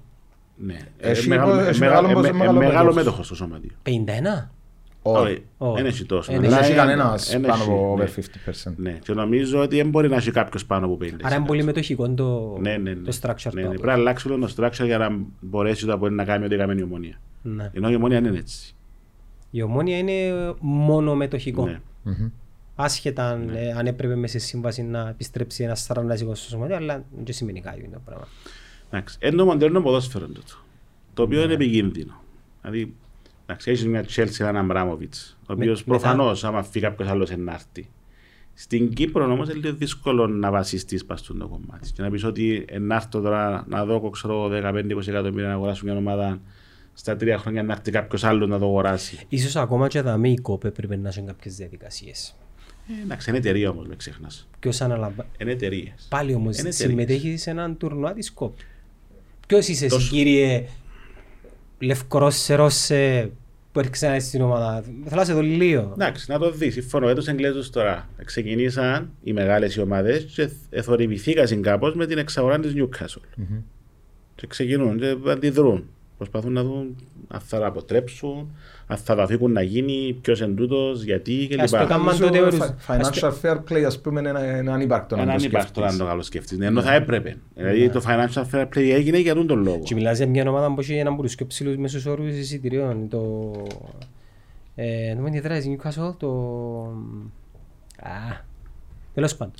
Έχει τους καψίλους μέσους όρους εισιτήριου, έτοιμη, στημένη ομάδα, είναι Μπολτόν, ούτε το Πρέστον, ούτε η Μπράιτον. Άρα πού είναι το financial fair play, έχεις μια μπαρή που αγοράζει όποιον παίχτη θέλει, πώς. Και έχεις και παραθυράκια για να αξινά. Έχεις πολλά παραθυράκια.